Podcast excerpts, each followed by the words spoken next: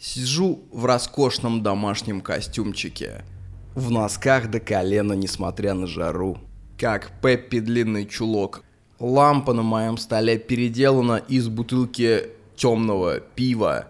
Кроме того, на столе пожилой, выдохшийся уже антиперспирант, который надо заменить на новый. А в голове, друзья, в голове столько мыслей – я за этот месяц прочитал, наверное, книг 6. Что-то я совсем раздухарился, но королева всех книг, матка этого моего муравейника подчерепного, это, конечно, задача трех тел, и она никак меня не отпускает. Натягивает эти вожжи, как ретивый ямщик. Поэтому первые 40 минут подкаста я решил выпустить лимитированной серией. Пять мыслей о нашей цивилизации, вдохновленные задачей трех тел – Плюс в конце будет мысль про Дроботенко. Это как клюквенный фреш по окончанию сытного обеда. Ну и потом, после этого лимитированного начала, мы перейдем уже к разбору книг. У нас сегодня две любопытнейшие книги, но про это потом. Итак, друзья, давайте по пури разложу вам на столе. Это как пять видов колбасок. По чуть-чуть каждого попробуй, чтобы не испортить аппетит. Первое. Боливия состоит на три четверти из тропических джунглей. Но в нашем сознании Боливия страна горная, потому что четверть этой страны лежит на Нагоре Альтиплано, и все истории идут оттуда. И большинство населения живет именно в горах. И помните, я рассказывал, что мужики, выходя на пенсию там, в Лапасе, в горах, они мечтают лет в 60 уехать, взять прикуп и уехать в Кочебамбу туда, на границу с тропическими лесами Амазонки, потому что в горах некомфортно, потому что легкие страдают, потому что давление. Это та еще клюква, что инкам очень нравится высота. Нет, конечно, всем комфортнее жить на высоте до 2000 метров. Их предки пришли на эту землю 10 тысяч лет назад. По биологическим меркам ничего в организме за это время поменяться не может. Высота никому не нравится. Негры не любят жару, русские ненавидят холод. Обеспеченные арабы летом уезжают из своих Дубаев и Катаров, массово скупая недвижимость на севере Турции на берегу Черного моря. Всем людям на этом шарике комфортны плюс-минус одинаковые условия. И вы знаете, мне пришла мысль, а что если наше земное тяготение, тот самый 1G, это тоже травмирующее условие, к которому мы привыкли как к неизбежному злу. Вообразите себе, насколько бы дольше прожил пенсионер, если бы, например, в 70 лет его поместили бы в среду, где половина земного тяготения. Во-первых, это сразу отсекает проблемы лишнего веса проблемы давления, проблемы больных суставов, спины. Корень всех этих тягучих болячек – это тяготение земное. Как вам идея создать город пенсионеров на орбите с тяготением 0,5 от земного? Сделаем это через центробежную силу. Раскрутим такую большую юлу, внутри юлы будут сидеть пенсионеры. Ну, не просто сидеть, как в трюме, там будет целый мир пенсионерский внутри этой юлы, там будут э, парки, будут поликлиники, собес даже построим, чтобы культурного шока не было. И пенсионеры будут там спокойненько доживать. Создадим, грубо говоря, там модель обычного спального района и будем раскручивать его так, чтобы центробежная сила создавала 0,5 земного тяготения. Можно, в принципе, и на Луне сделать базу для пенсионеров, лунный город. Назовем ее как-нибудь лунопарком. Знаете, вообще бывает национальный позор, бывает личный позор, семейный позор. А я считаю, что надо ввести еще одно понятие. Цивилизационный позор. То, что наш вид в 2023 году не построил ни одной базы на Луне, не объясняется ничем, кроме нашего всеобщего раздолбайства. Все технологии давно готовы. Это, знаете, это как юноша, которому назначила свидание красивая девочка, и надо просто дойти до кафешки она не тарелочница, не френдзонщица, никто. Она нормальная девушка, которой он нравится. Но он лежит на диване, кидает мячик в стену, срется с мамкой, с батей, с котом. А кот это Хамас. Вы знаете, кот сидит под диваном, ждет, пока ты пройдешь, а потом в неожиданный момент выпрыгивает, дерет твою ногу и обратно под диван. И хрен ты его оттуда выкуришь. И кота начинает защищать вся семья. Все говорят, что ты мучаешь бедное животное? Ты говоришь, так он мне ногу разодрал. Ты говорят, так ты его в детстве мучил. Вот он с тех пор тебя и не взлюбил. Ну да ладно.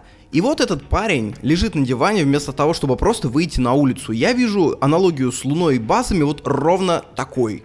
Мысль номер два. В задаче трех тел был такой эпизод, извините за спойлеры, в котором человечество решило создать себе памятник – памятник создать на Плутоне, потому что это самая отдаленная от Солнца планета. Если что-то случится с Солнцем, взрыв, расширение, то Плутон, скорее всего, выживет. Да, я знаю, что Плутон больше не планета.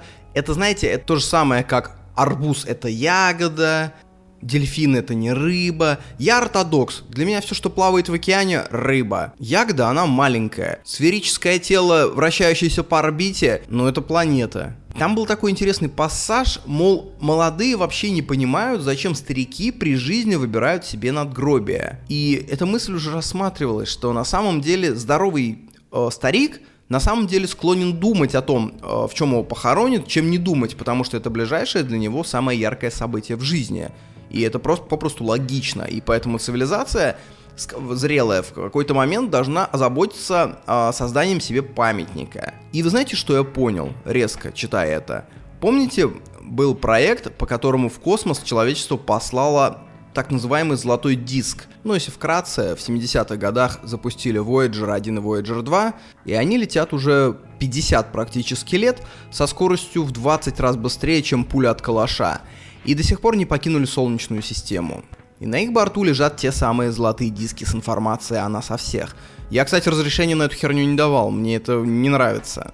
На этот золотой диск записали речи всех национальностей, живущих на Земле, записали всю информацию про Землю, про климат, про культуру, про архитектуру, звуки всех земных птиц и животных и отправили в космос. Подавалось это как приветственное письмо для встречи с инопланетным разумом. Но расстояния в межзвездном пространстве такие, что до ближайших населенных систем она будет лететь, я думаю, сотни тысяч и миллионы лет. За это время, скорее всего, наша цивилизация вымрет. То есть этот диск — это не приветственное письмо. Это надгробие нашей цивилизации.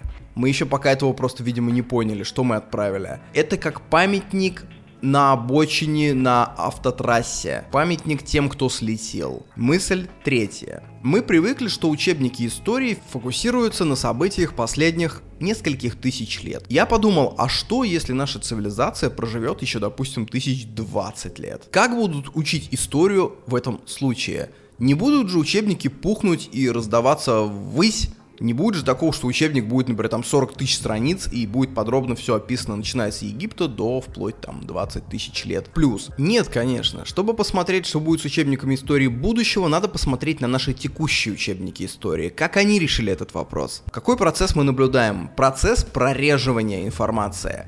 Чем древнее, тем информации меньше и она жиже.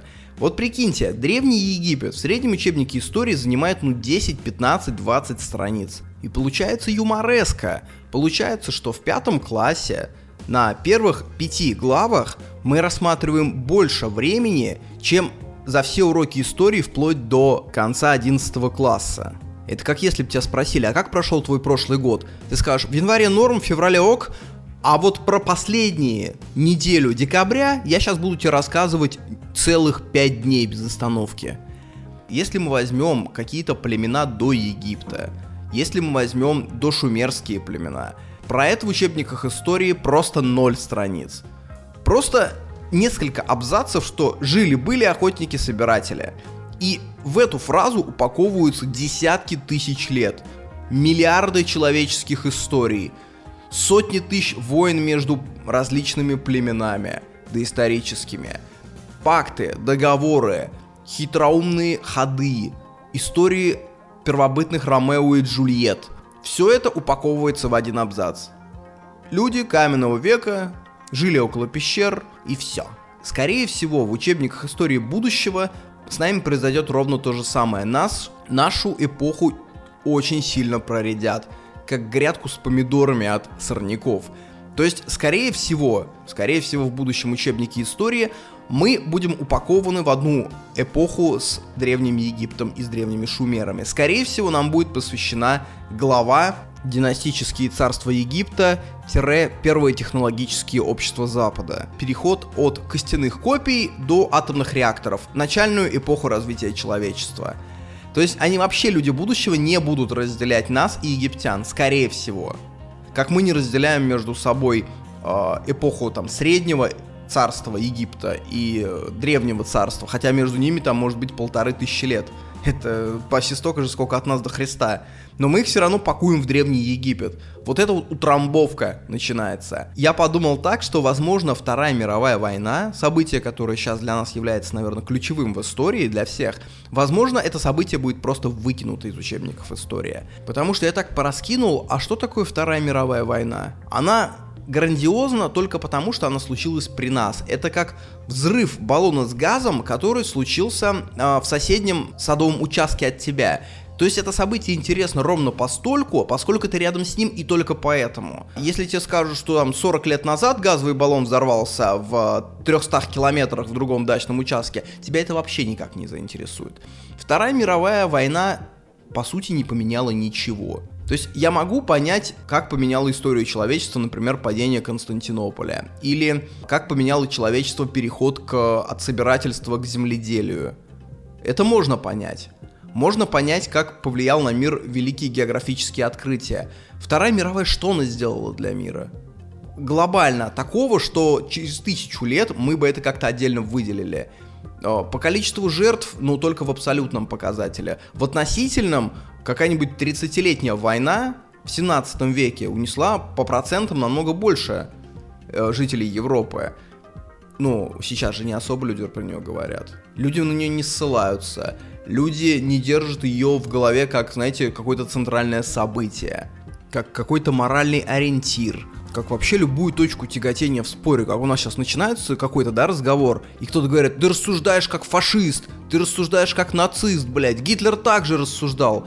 Ну, у нас же нет такого, что ты, ты рассуждаешь как Матеш Индрих Турн, или как какой-нибудь Карл Густав Врангель.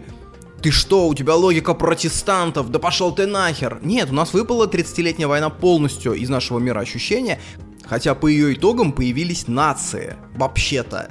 То есть религиозное деление Европы уступило место национальному. После Второй мировой войны я даже не могу нащупать, что такого появилось кардинально нового. Кстати, интересный факт. Когда в 17 веке в России было смутное время, в Европе резня 30-летней войны, ну, как бы эпоха дикарства, да, там 1600-е какие-то года. Вот Иван Грозный тип умер там 70 лет назад. В этот момент измерена скорость света в вакууме. Вы представляете, это как будто какие-то новости из разных эпох, да? Ну да ладно, мысль номер третья. Откуда у старых иммигрантов желание быть похороненным на родной земле?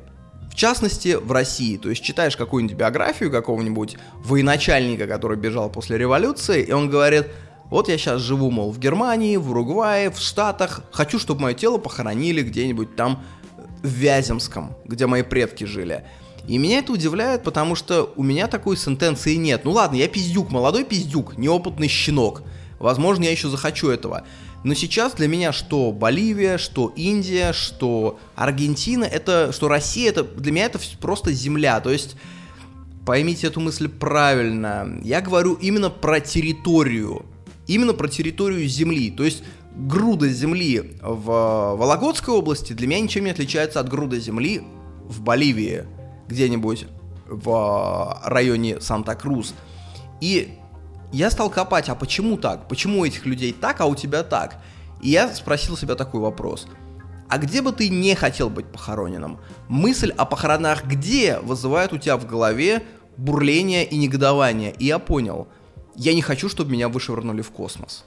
Если мое тело после смерти упаковать в титановый гроб, допустим, удалить оттуда всех бактерий, продезинфицировать и вывести меня на орбиту, чтобы покинуть тяготение Земли, мне понадобится вторая космическая. Окей, вы ее придадите. Чтобы покинуть Солнечную систему, мне понадобится третья космическая скорость. Вам придется придать мне ее я выйду в межзвездное пространство. Если вы хотите вывести меня за пределы галактики, вам нужно придать моему гробу четвертую космическую скорость, а это 500 км в секунду. На секундочку. Все эти космические скорости, они, кстати, обороняют нас от вторжения других тел. Просто, например, когда к нам прилетает какой-то астероид, какая-то комета, метеор, почему-то всегда говорят, что к нам из глубин космоса прилетело вот это. На самом деле из глубин космоса к нам ничего прилететь практически не может.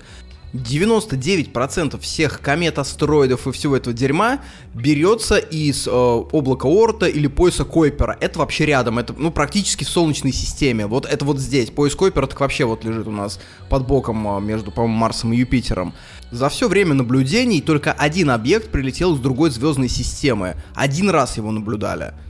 То есть мы, по сути, в таких уютных капсулах чилим. То есть все это космическое дерьмо, это все наше дерьмо, родное, это не откуда-то из глубин космоса прилетело. Мы настолько плотно упакованы в эти кластеры, что даже звезды, которые вы видите ночью, это все звезды нашей галактики. Даже не то, что нашей галактики, а маленького ее рукава. Это как, по сути, мы смотрим с балкона и видим маленькую часть своего района, мы не можем увидеть с своего балкона Индию. Логично же. На самом деле космос намного уютнее, чем мы привыкли думать. Ну да ладно, речь не об этом. Мой гроб ушел за пределы планеты, да? И вот от этой мысли мне тоскливо до жути. То есть мне все равно похоронить мое тело в Боливии, в Индии или в России, но от мысли, что меня вышвырнут в космос, что вот эта вот ткань, которая питалась земными соками, растениями, мясом, под этим солнцем грелась, что она уйдет во мрак небытия космоса, что меня вычеркнут из вот этой вот, из этого колеса перерождения молекул, энергии, материи. Вот от этой мысли мне почему-то гнусно. я думаю, это то же самое, что испытывали иммигранты. Просто в те времена, когда они были иммигрантами, каждая страна была уникальна. Я думаю, Россия 1900 года и Франция 1900 года это просто разные галактики.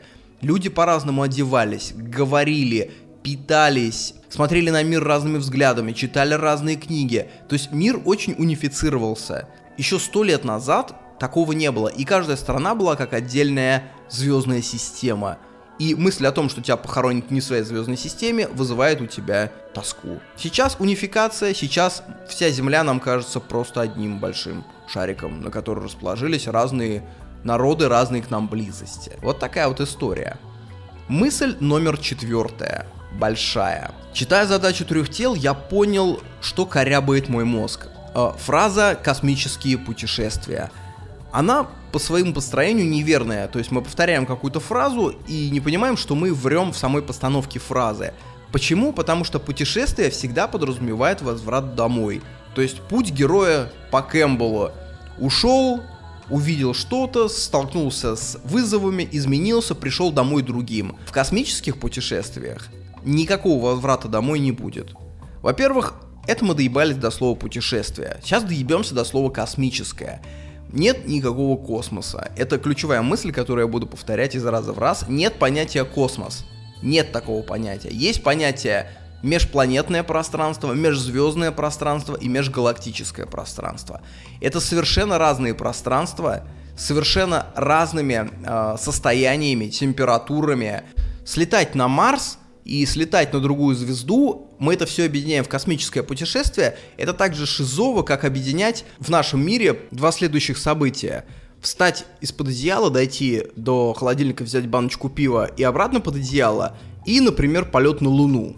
Представим, что кто-то объединит два этих события в одно явление, оно называется закроватное путешествие. Поговорим про межзвездные путешествия, когда мы выходим за пределы Солнечной системы и летим к ближайшим звездам. В межзвездных путешествиях абсолютно точно не будет возврата домой. Лететь к звездам можно только на околоцветовых скоростях. Такие скорости называют релятивистскими. Это не обязательно световая, световую, а, скорее всего, достичь у нас не получится, потому что есть же уравнение E равно mc квадрат, да, и по этой а, формуле получается, что в момент, когда ты разгонишься до скорости света, твоя масса станет бесконечной. То есть тут заложен некий парадокс. Но вполне себе можно достичь скорости, например, 0,2 от световой или половину от световой. Допустим, мы придумали двигатель, который может разгоняться до релятивистских скоростей. Допустим, мы придумали двигатель, который разгоняется 0,2 0,9 световой, 90% от световой скорости. Мы очень крутые чуваки, очень сильные собаки. На данный момент никаких подвижек в сторону таких двигателей даже нет, это обсуждают на уровне научной фантастики. До какой-нибудь звезды, допустим, 220 световых лет. то есть свет туда идет 220 лет, мы, соответственно, на скорости 90% световой будем лететь туда, ну, лет 250. Но есть один нюанс. Когда твоя скорость приближается к световой, начинается искажение времени.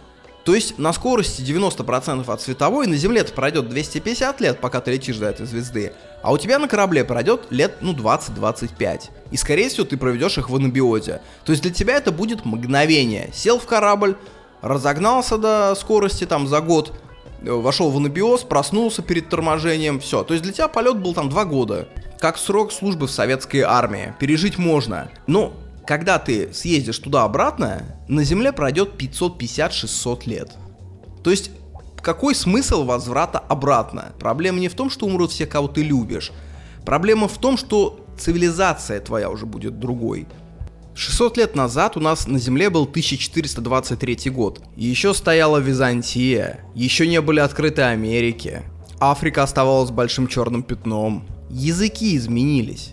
Рост людей изменился, мораль изменилась. Ты пропустил все, ты приехал в 2023 год, это не твоя цивилизация, это просто другая планета. Нет, друзья, нет никаких путешествий возвратов. На таких расстояниях есть только эмиграция. Ты улетаешь на другую звезду навсегда.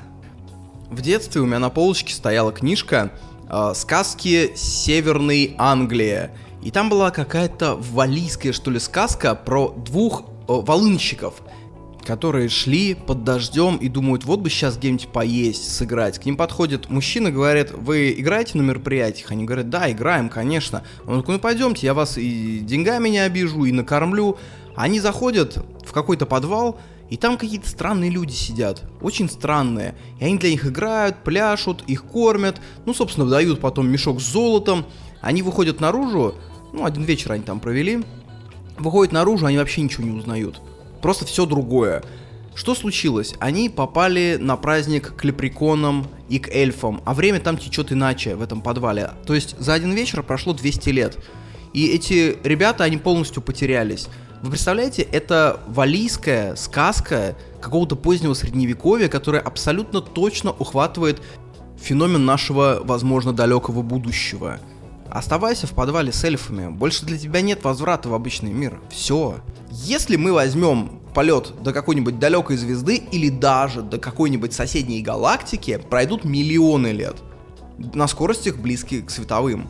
То есть выше которой ты уже не прыгнешь. То есть, вернувшись условно через 5 миллионов лет, слетав до ближайшей галактики, да, ты, в принципе, э, не застанешь не то что свою цивилизацию, ты, возможно, свой биологический вид не застанешь. То есть нет никаких гарантий, что через 5 миллионов лет на этой земле будут обитать те же самые животные, которые обитают сейчас, включая людей. То есть все забудут вообще в принципе, что ты улетал. То есть это настолько давно. То есть всегда это путь в один конец. Всегда путь в один конец. То есть они не космические, они не путешествия. Просто я сейчас открываю форточку, и кислород со свистом влетает в комнату, настолько я надушнил. И чтобы рассеять душнилово, я лежал вчера на диване, смотрел в потолок, и глаза мои были пусты, потому что я считал. Я много считал, друзья, вчера. И вы знаете, что я посчитал? Я решил построить вам модель. Прикиньте, если бы Москва, Москва была галактикой, Млечный Путь, в которой мы находимся. Под Москвой я возьму широкое пространство с ближайшим замкадием. Понятно, что не Нарафаминск, но Люберцы, Балашиха, да. Вот такую большую Москву мы берем, да, и представим, что это галактика Млечный Путь, сохраняя все пропорции. Ты лежишь на кровати в центре Москвы. Где-нибудь, допустим, ты тоже сильная собака, и ты снял квартиру в Москва-Сити. Ты лежишь на кровати. Что по меркам Москвы для тебя будет ближайшая звезда, соседняя с Солнцем? Проксима Центавра. Как вы думаете? Это будет расстояние от твоей кровати до тумбочки. Вот это ближайшая звезда на текущих земных технологиях добраться до соседней звезды займет где-то 80 тысяч лет. То есть прикинь, ты лежишь на кровати и до тумбочки, пол, которая в полметре от тебя стоит, тебе 80 тысяч лет идти. Сколько на такой скорости ты будешь ехать до Мытищ? Вот это наша галактика. То есть какая-нибудь другая звезда будет находиться где-нибудь в твоем туалете, другая в лобби, третья около башни Федерация, четвертая э, около музея Пушкина, Другая звезда будет находиться около твоего лифта, третья звезда будет находиться в Балашихе, четвертая звезда будет находиться там 100 метров над твоим домом вверх, э, еще одна звезда будет находиться 100 метров от твоего дома вниз. То есть представляете плотность звезд. 100 миллиардов звезд рассеяны по, по всей Москве. Это наша галактика. Что такое соседняя галактика? Ближайшая соседняя к нам галактика это галактика Андромеда. И расстояние до нее такое, как от Москвы до индийского Варанаси. И между этим лежит пустошь. Практически абсолютный вакуум. Это межгалактическое пространство. Представляешь, ты вышел за пределы Москвы, и следующий какой-то объект, условно говоря, что-то богаче одного атома ты встретишь только на территории Индии. Вот это расстояние между галактиками. Если мы возьмем самую далекую галактику во Вселенной из созвездия жираф, у них нет имен, во-первых, у этих галактик, потому что их сотни миллиардов, просто имен столько на Земле нет. Она называется МАК S0647-GD. И самая далекая галактика у Вселенной будет расстояние как от твоей кровати московской до половины пути до Марса. Это просто, чтобы вы размер понимали. И чтобы окончательно добить вас размахами, чтобы, возможно, этой ночью вам приснился страшный сон перехода от маленького к гигантскому, как бывает при температуре, да? Чтобы добить это, давайте уточним, где на этой воображаемой карте, если Москва это галактика, находится реальный Марс. Марс, если ты лежишь на кровати в Москва-Сити, он находится от тебя на расстоянии 38 микронов. Да, я ебанутый, я посчитал. Это где-то средняя такая по размеру бактерия. Ближайшая тумбочка к нам – это ближайшая звезда. Ближайшая галактика – это индийский Варанаси. Самая далекая галактика – полпути до реального Марса. Вот и прикиньте, где мы вообще живем, кто мы по жизни и каков размер наших амбиций. Когда я рассуждаю о таком размахе, мне вспоминается волей-неволей Рим – вы же знаете, что в Древнем Риме были товары из Древнего Китая, но в Риме практически ничего не знали про Китай и практически никогда не видали китайцев. То же самое касается Китая. Там догадывались, что есть какая-то страна на Западе, но про нее знали больше мифы. То есть две страны пользовались товарами друг друга, но, но ничего друг про друга не знали. Потому что товары из Китая шли по эстафете. Я иначе это не могу назвать. То есть от Китая ты везешь это до там, Малакских островов, там купцы подхватывают, везут до Индии, там индийские купцы подхватывают, везут на Сокотру. На Сокотре хватают арабские торговцы, еще до исламские арабские, с джинами, с шайтанами. Как-нибудь надо нам поговорить про арабов до ислама, да? И только потом эти товары доставляются в Египет караванами, и из Египта их везут в Рим. И каждая страна, передавающая товар, не знает сторону дальше одного рукопожатия. И коробочка с каким-нибудь китайским шелком дорожает в несколько раз с каждой передачей. То есть, когда говорят то, что специи в средневековье были дорогущие, что какой-нибудь там грамм гвоздики стоил там по весу золота, надо всегда упомянуть, что дорогие были не специи. Специи это не очень дорогой товар. Дорога была доставка. То есть посчитали, что полкило доставки груза из, например, там Китая в античном мире стоило примерно по нынешним ценам 5-10 тысяч долларов. Вот прикиньте, заказал ты, например, кроссовки Adidas, да, вес полтора килограмма. Кроссовки стоят 100 баксов, доставка стоит 30 тысяч долларов. Более того, если ты эти Adidas покупаешь, ты спрашиваешь у купца, который привез их в твой город, да, допустим, ты в Москве живешь, ты говоришь, откуда эти черевички ультрабустовые? А он отвечает, это звенигородские адидасы. Почему? Потому что он купил их в Звенигороде и дал свою наценку. Если ты пойдешь в Звенигород и спросишь, что это за адидасы, они тебе скажут, это ржевские адидасы, потому что им с Ржевой доставили их купцы. А там их знают как великолупские, а там как белорусские, там как южнопольские, и вот так вот до Америки. Каждый передает, каждый набрасывает процент, и в итоге непонятно вообще откуда этот товар пришел. Это как такой испорченный телефон. Сюда приходит мысль номер пять. Первым металлом, которым пользовалось человечество, была медь. Медь использовали для оружия и для роскоши, но медь металл очень хреновый, он очень мягкий, то есть ты один раз ударишь соперника по лицу, допустим, медным мечом, ты погнешь его. И поэтому, чтобы медь как-то утвердить, туда добавляли различные смеси, типа там сурьмы, серы, но это все полумеры, и лучше всех в итоге справилась олово. Олово плюс медь дает бронзу. Так назывался целый век, бронзовый век. То есть был медный век, потом переход в бронзовый век человечества. То есть появилось настоящее оружие. Но всегда забывают уточнить, когда говорят про бронзовый век, что пользовалось в бронзовый век бронзой какие-то десятитысячные доли процента от всего населения. То есть мы возьмем какую-нибудь царскую гвардию шумеров, вот у 100 человек есть бронзовое оружие, остальные даже шумеры пользуются медью, а то и каменными орудиями. Каменный век кончился относительно недавно, по большому-то счету. Я думаю, что еще во времена Христа большинство людей, конечно, не имели доступ ни к какому металлу, потому что это было дорого. Большинство нищих крестьян, я думаю, до сих пор сопали землю каменными орудиями. То есть, по сути, каменный век продолжался. Почему так было? Потому что олово везли из шахт во Франции. Прикиньте, во времена шумеров, что такое шахты во Франции. Это необитаемые земли.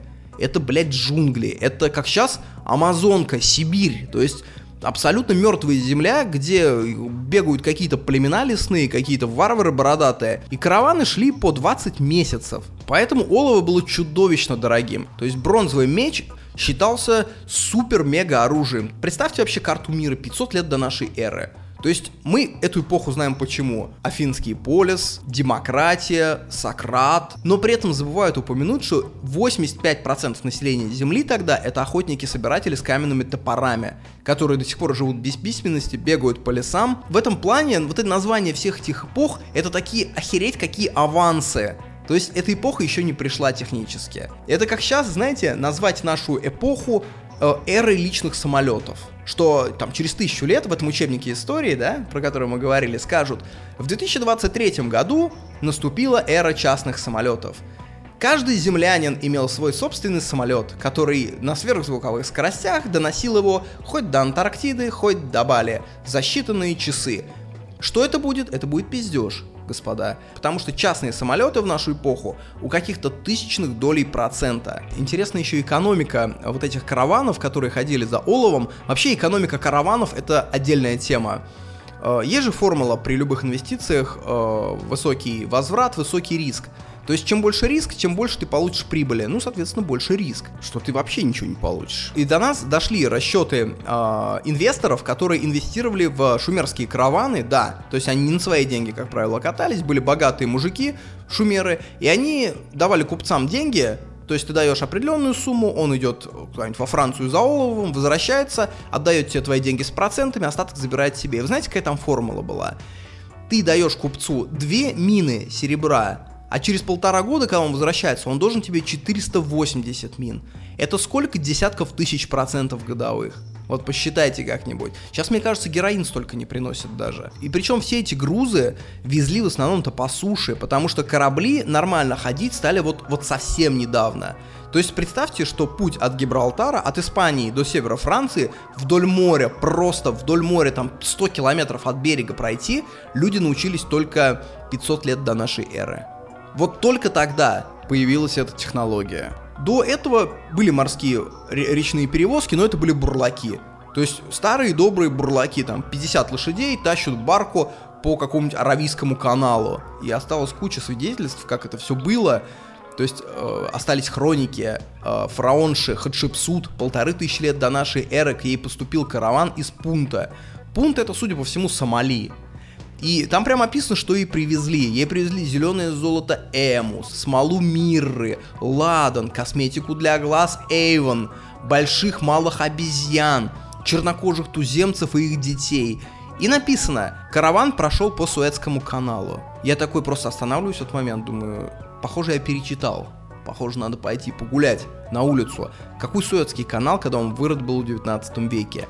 Оказывается, вот я, наверное, не один такой неграмотный, который не знает, что Суэцкий канал, оказывается, в древнем мире назывался каналом фараонов. И этот канал существовал, собственно, со времен фараонов. Потом его прорывал персидский царь Дарий. В чем вообще логистическая особенность Египта? Если ты живешь на побережье Средиземного моря в Египте, около там Нила где-то, перед тобой и Красным морем целая огромная пустыня. При этом, чтобы ее не проходить, эту пустыню, напрашивается прорыть канал. Между Средиземным морем и Красным примерно 140 километров. И посередине этого расстояния огромное озеро, оно называется Большое Горькое озеро. Все честно. То есть 90 километров по пустыне до Большого Горького озера, дальше 50 километров, и ты в Суэцком заливе, это уже Красное море. Это уже выход к Индийскому океану, к э, Индии, к к арабским цивилизациям. То есть это прям, знаете, буквально калитка на Черкизон в 90-м году. Что сделать с этими 140 километрами? Их постоянно прорывали. Они заиливались через 100 лет, их заново нарывают. И когда в 19 веке канал сделали уже нормальным, навсегда, Получается, воплотили старое фараонское наследие, тот самый древнейший проект цивилизации. Ну, буквально так и выходит. И была даже абсолютно дикая версия. Помните книгу Библии «Исход», где Моисей повел евреев из Египта, и море расступилось перед ним? Есть версия, что он прошел не через море, а через вот этот канал, вырытый, неглубокий, и он прошел через этот канал, когда был отлив, когда он был неглубокий а гнавшиеся за ними войска фараона пришли туда в момент прилива. Ну и как обычно бывает в Библии, небольшая драка там 20 на 20 превращается через тысячу лет в побоище 100 на 100 тысяч. Вот так же и с Красным морем. То есть это не воды расступились, а скорее всего прилив закрыл вот этот самодельный канал. Поэтому Суэцкому древнему каналу, каналу фараонов из Эфиопии возили танки, ну, слонов. Это, это были танковые войска древнего мира. То есть египтяне сражались с персами на слонах, которые вылавливались эфиопами по всей Африке и дальше по каналу поставлялись на север. То есть древний мир богаче, чем мы о нем думаем, друзья.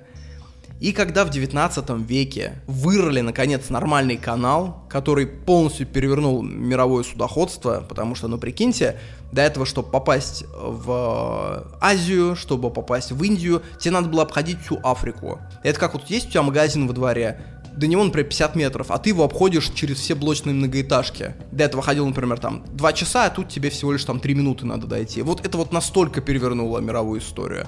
И когда в 19 веке его вырыли, Тютчев, тот самый Тютчев, который «Гроза в начале мая», он писал в газетах сатиру, мол, собрались эти вот европейцы с мусульманами, объединились, что-то вырыли, против нас дружат. Русских обижают. Казалось бы, да, где Чучев, а где сатира касаемо Суэцкого канала, а ведь писал. Я вообще обожаю такой жанр, когда что-то несовместимое из разных миров у нас стыкуется неожиданно. У меня давно уже была мысль, друзья, я как-то размышлял делиться с вами, ее нет, она слишком сибаритская. Кто такой Петросян? Кто такой Дроботенко? Кто такие новые русские бабки? Мы думаем, что это какое-то невзыскательное развлечение для публики с золотыми зубами, которые собираются там в ДК Ленина, смеются над а, какими-то э, шутками домодерновой эпохи. А на самом деле Петросян, Дроботенко и все вот эти ребята, Дубовицкая Регина, это долларовые мультимиллионеры. То есть это очень богатые современные люди. То есть это ты, дружище, ватный, отсталый. А они граждане первого мира. У них по-любому есть недвижимость в Европе. У них по-любому они летают бизнес-классом, а если не первым классом вполне допускаю, что какой-нибудь Петросян подходит к собственному самолету потихонечку, входя в тот самый там тысячную долю процента. Они питаются лучшими продуктами, они проходят чекапы в самых крутых клиниках. Возможно, у них криптовалюты есть. Почему бы нет? То есть это люди с состоянием 10 плюс миллионов долларов. Мы как-то раз в 2019 году с товарищем хотели попасть на аншлаг. Мы думали, что ну просто зайдем, купим билеты, попадем, поржем. Думали даже нарядиться как-то весело, сесть в первом ряду. Ну прям посмеяться вот с народом от души. Вы знаете, сколько билет туда стоит? На галерку куда-то вот туда, в жопу мира, 15 тысяч стоил билет в 2018 году. Это для богатых русских развлечений, друзья.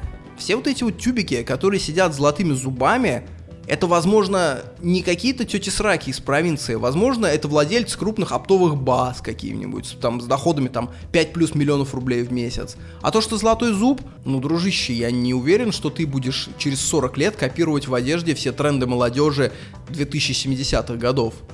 Согласись, это будет странно. Наверное, ты будешь частично слушать музыку своего времени, частично там носить одежду, которую привык носить, и будущее поколение будут по этому поводу считать тебя отсталым, но на самом деле ты не будешь отсталым. По этому поводу я где-то час провел в инстаграме Дроботенко. Я прям пролистал постов его 100 до 2021 года. Мне было интересно, что такое инстаграм Сергея Дроботенко.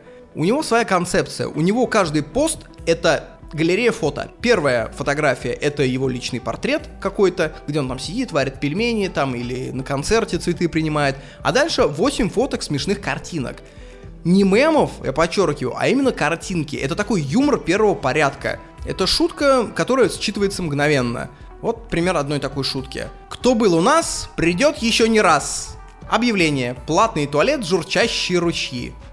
То есть вы мигом считали эту шутку, да? То есть она не удивляет, она никак не э, щекотит мозг, но ты ее мгновенно считал. Вторая такая шутка. В небольшой магазин заходят два мужика за пивом.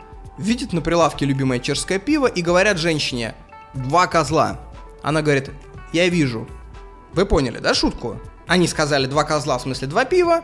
Она говорит им «Я вижу, что вы два козла». Обращайтесь, я профессионально расшифровываю шутки так, чтобы вы потом вообще не посмеялись. Как бы мы ее мгновенно считали, это шутка первого порядка, даже не постмодерн и не метамодерн, но таким уже как бы мы не смеемся. Дроботенко сохранил эту детскую непосредственность. Он до сих пор смеется над такими шутками, либо мы имеем дело с хитрым воротилой, который, знаете, как тот рыбак, который говорит, ты знаешь, нанизывает червяка, говорит, я-то люблю клубнику, но рыба любит червей поэтому я беру с собой на рыбалку червей.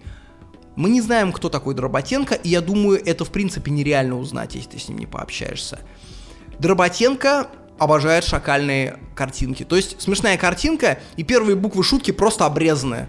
То есть видно, что просто кто-то скинул там в WhatsApp, все это пережато в сто раз, и тут мы опять-таки не понимаем, либо Дроботенко таков по натуре, фанат шакальных картинок, э, такого юмора первого порядка, либо он специально шакалит картинки, либо, возможно, он же богатый человек, у него есть целая команда, у него есть шакал-менеджер, который специально берет каждую юмористическую картинку, просматривает тысячи мемов, анекдотов, выбирает самые такие, знаете, из 90-х, и потом наносит их на картинку, 50 раз прогоняет сохранить, скопировать, сохранить, скопировать, и потом еще обрезает часть.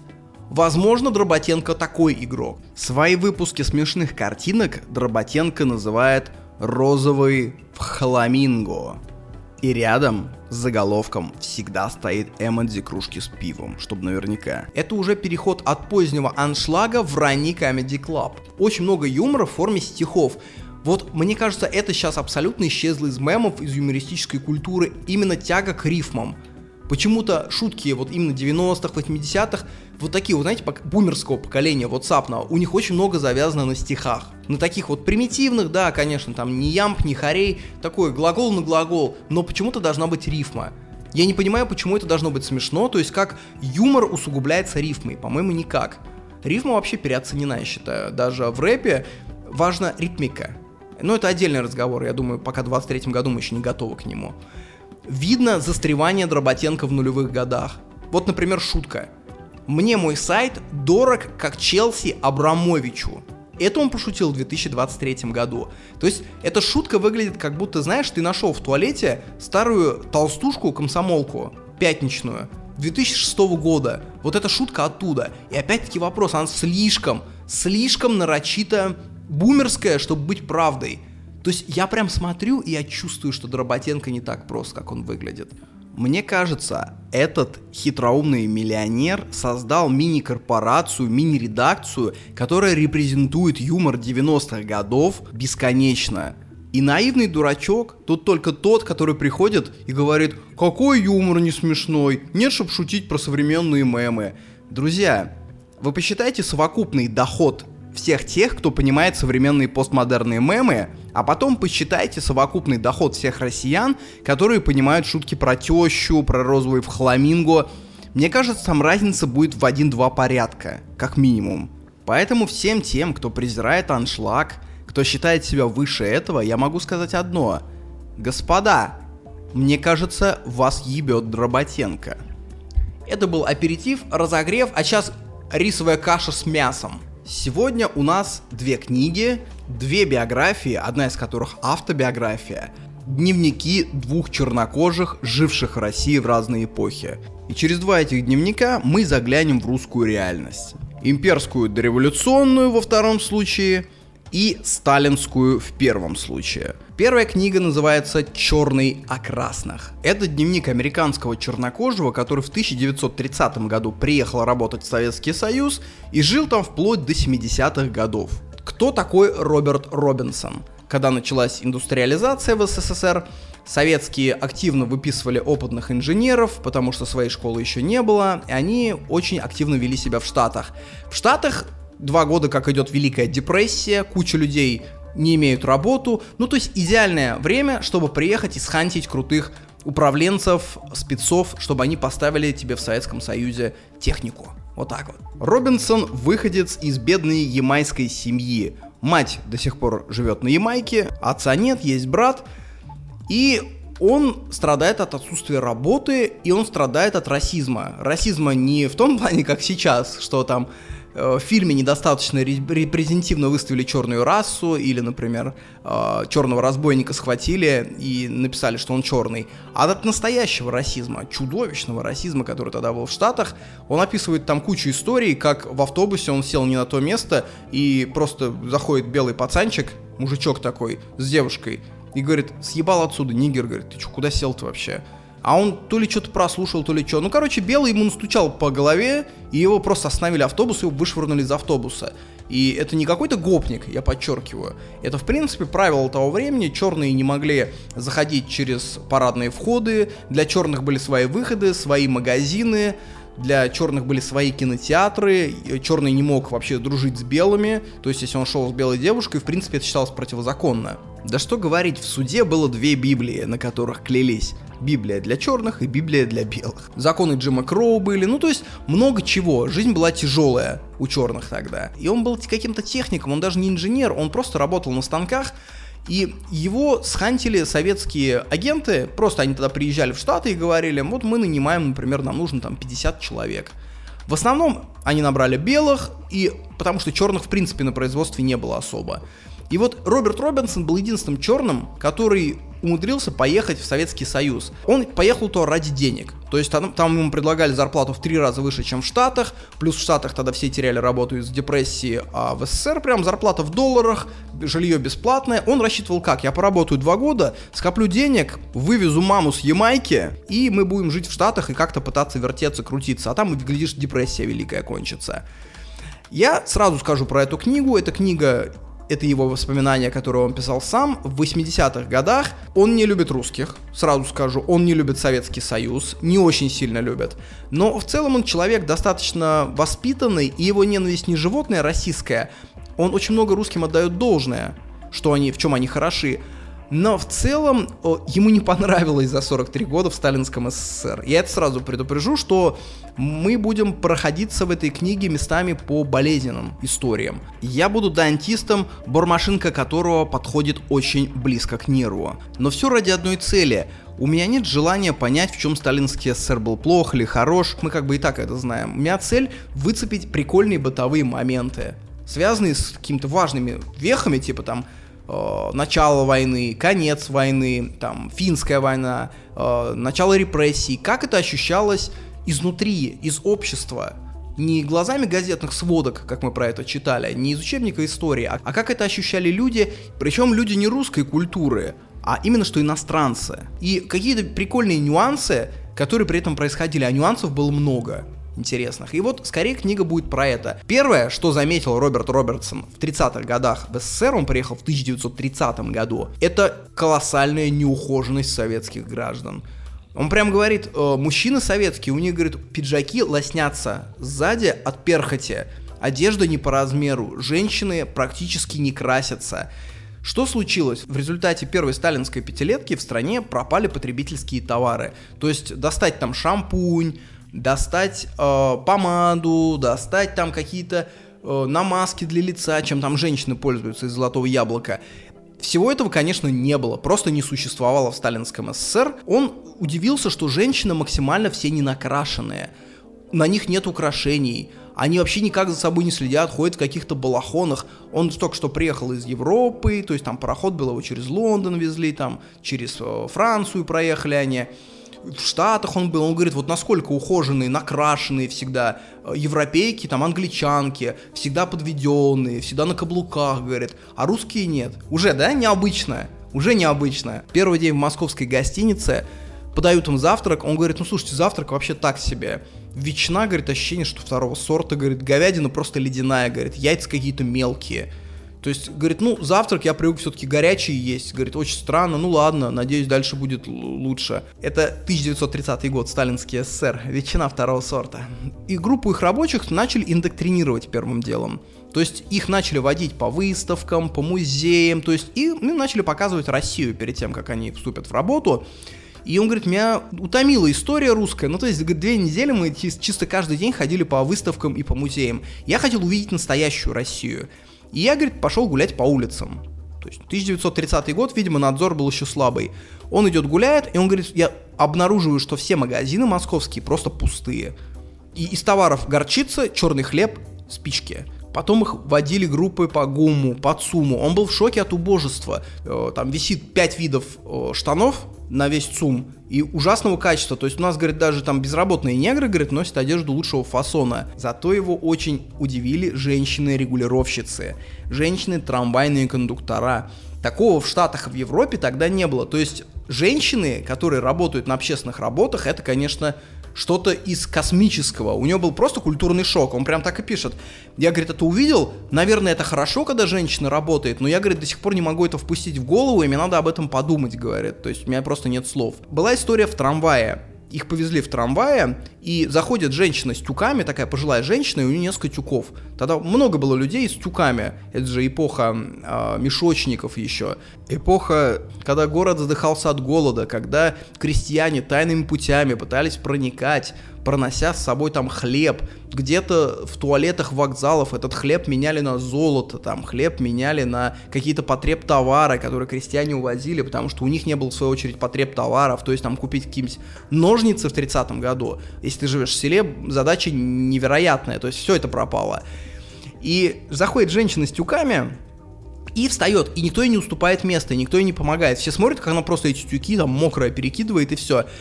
И э, он спрашивает у гида, говорит, а почему так? А гид ему говорит с гордостью, а вы знаете, говорит, у нас равенство уже как 13 лет. Вот эти все буржуазные гендерные предрассудки у нас уже, говорит, исчезли. У нас женщина это самостоятельный член общества, а не придаток к мужу, как у вас в буржуазных странах. И тогда Роберт Робертсон обращается к ней на английском, к этой женщине, э, говорит, can I help you? И она ему на чистейшем британском отвечает, вся мокрая, грязная, в каком-то тулупе, говорит ему, уверяю вас, сэр, э, ваша помощь мне сейчас не актуальна, потому что я выхожу на следующей остановке. Благодарю. Ленинград, 1930 год. Зарисовка, бывшая. Я представляю, как эта женщина 20 лет назад сидела где-нибудь в гостиной, наигрывала на фортепиано, а сейчас такая жизнь. Он, уви он видел своими глазами, как разбирали храм Христа Спасителя. Он говорит, мы стояли на берегу Москва-реки и видели, как его разбирают. Зашли в мавзолей, а он говорит, мы проходим мимо Ленина, делаем кружок, молчим. Вы, говорит, представляете, он как живой, хотя уже с момента смерти прошло аж 6 лет. И ты просто такой, что? Всего лишь 6 лет? Еще бы ему не быть как живым. Я, говорит, 6 лет после смерти на одной ноге простою. Хотя чему удивляться? Я не старый человек, даже не среднего возраста, был в мавзолее Ленина в 1998 году. Э, там школьником еще и младших классов. И вы знаете, что такое 1998 год? Если мы представим шкалу от смерти Ленина до 2023 года, я был на 77% этой шкалы. Еще он сравнивал Москву с Ленинградом. Он говорит, конечно, это города в разной весовой категории. Ленинград это изящный старинный город. Хотя и разрушенный, несовременный, мало, говорит, бетона, мало стекла. Ну, он же, блин, он в Нью-Йорке был, извините. Это город тогда достраивался как Дубай. Ленинград, говорит, старинный, но очень изящный город. А Москва, говорит, это просто дыра, говорит. Это 5 мощенных улиц, это, говорит, грязь кругом, это извозчики э, там трамвай переполненный, там несколько трамваев. Надо помнить, что 30-й год это еще эпоха до массовой сталинской застройки. То есть вот эта сталинская Москва с башнями высотками, с бульварными кольцами, та Москва, которую мы видим сейчас. Она еще придет, она скоро-скоро придет. Пока еще в 30-м году это все еще Москва купеческая, Москва дореволюционная, Москва пустырей с крапивой, Москва покосившихся заборов. Это вот та Москва. Его переводчик, гид, позвал к себе домой. Говорит, что ты ходишь просто по улицам? Говорит, давай я тебе покажу настоящую московскую жизнь. И это нонсенс, потому что в более позднем СССР от иностранцев шарахались. То есть, если тебя где-то кто-то увидит с иностранцем, у тебя будут большущие проблемы. А тут еще чекистская машина молодая, страх еще в страну не пришел окончательно. И гид вполне может себе позвать домой погостить абсолютно вне протокола гражданина США. Что Роберт Робертсон заметил в советском доме 30-го года? Иконостас фотографий предков. Он говорит, я захожу, там целый шкаф заставлен фотками черно-белыми, всяких бабок, дядек, кривых там мужиков, э, бабок с флюсами, младенцев, детей, мужиков в косоворотках. Короче, просто, говорит, фотографий 30.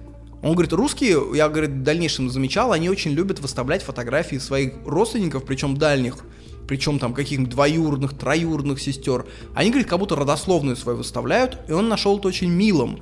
А я вспомнил то, что э, в нашем доме, откуда я родом, до сих пор стоит такой иконостас, где фотографии 15, там прабабушка, которая э, до революционного года рождения, младенцы всякие с голыми задницами, разнообразные старушки, подруги бабушки. Ну, короче, реально фотографий 20, иконостас, иначе не скажешь. Еще Робертсон подметил, что хозяин дома первым делом велел подать самовар с чаем. И, говорит, он объебашился чаем, как чертов наркоман. Он, говорит, пил чай в прикуску через сахар. Я в том подкасте рассказывал про русские привычки 19 века. И в 30-м году это все было живо. Он, говорит, пил просто раскаленный кипяток. То есть я, говорит, в принципе, губами не мог к этому прикоснуться. Русские подают чай, говорит, в состоянии кипятка почти 100 градусов. А он, говорит, за 2 часа выпил около 15 чашек чая, говорит, и он был настолько красным, что я думал, что он сейчас упадет от э, припадка апоплексического. Ему на шею, говорит, повесили полотенце, и он им утирался. И к концу вечера, говорит, с этого полотенца я видел, как просто капли падают. То есть до какой степени он был насыщен потом. А, Робертсон не понял, что это за вообще процедура. Он подумал, что хозяин так лечится от чего-то. И вообще, честно говоря, русские любят жар, да? Вот заметьте, баня, чай, культ э, поездки к морю летом, в июле, когда пожарче. Русские вообще любят пожарче. И Робертсон это опять подмечает. Он говорит, мы ездили на пароходе к Нижнему Новгороду. И говорит, я что заметил, что делают русские? Они раздеваются по торс, мужики, и подставляют все части тела под солнце. То есть полностью локоточки, какие-то заповедные места, там животики. Они, говорит, закрывают глаза и прям стоят так часами, как истуканы. И, говорит, иногда что-то приговаривают, как будто общаясь с богом солнца. И это, говорит, выглядело очень странно, ровно до того момента, когда он пережил свою первую зиму в Москве, и потом он как понял, почему русские так делают. Вся вот эта помешанность на загаре. Я помню, раньше всегда, когда ты едешь там э, в Азию куда-то, там куча людей тебе пишут, а почему ты бледный, а почему ты не загорел. То есть ты-то наоборот как бы прячешься от солнца, потому что, ну, это вредная херня, но в массовом обществе как-то есть такое мнение, что надо загореть. Это сейчас, конечно, уходит, я больше рассказываю про старые времена. Он подметил еще одну странную вещь, странную женскую походку. Он говорит, женщины ходят как пингвины, переваливаясь. И ему объяснили, вся обувь, вся одежда проходит по талонам тебе дают талон, например, раз в полгода, там раз в год на туфли. У тебя заканчивается действие талона. И э, приходит новость, что где-то там в соседнем магазине выбросили туфли на продажу. Ты встаешь в огромную очередь, подходит твоя очередь, твоего размера нет. У тебя какой выбор? Либо взять эти туфли, либо не брать никакие, у тебя талон просто, ну, как бы сгорит, ты не взял, получается, не отоварился.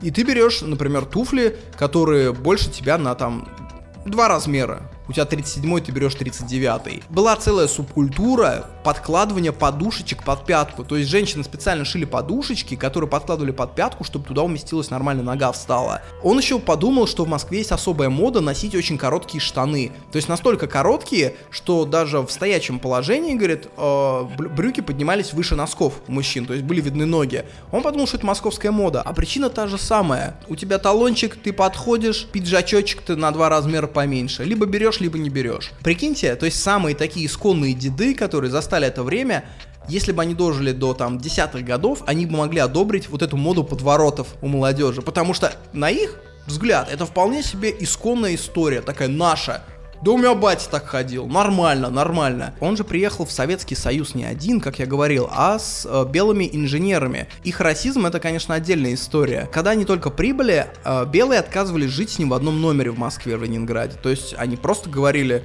«Э, можете нас переселить, я не буду типа с негром жить. И советские в этом плане очень яро сопротивлялись, они говорили, вы свои привычки вот эти оставляйте там, и это Робертсон прямо рассказывает, что вот этот расизм пещерный, он советских людей, конечно, удивлял сильно. Он до этого ходил на танцы, но на черные танцы. Это было в Штатах, конечно, сегрегировано. А, и тут я, говорит, прихожу на танцы, и меня приглашает белая москвичка. И у меня, говорит, переворот в голове, то есть я, в принципе, не мог представить, что можно танцевать с белой девушкой. Потому что, ну, за такое в Штатах просто, ну, это наказание просто наказание, бой. И он начинает танцевать с этой белой девушкой, и американцы, которые пришли на эти же танцы, и они просто в знак протеста покидают танцплощадку, типа, нифига себе, что у вас тут, может вы еще гей-браки легализуете, да? С их точки зрения происходит какое-то невероятное извращение. Эту группу американских инженеров начали возить по всей стране. Им показали Нижний, Москву, Питер, довезли до Сталинграда.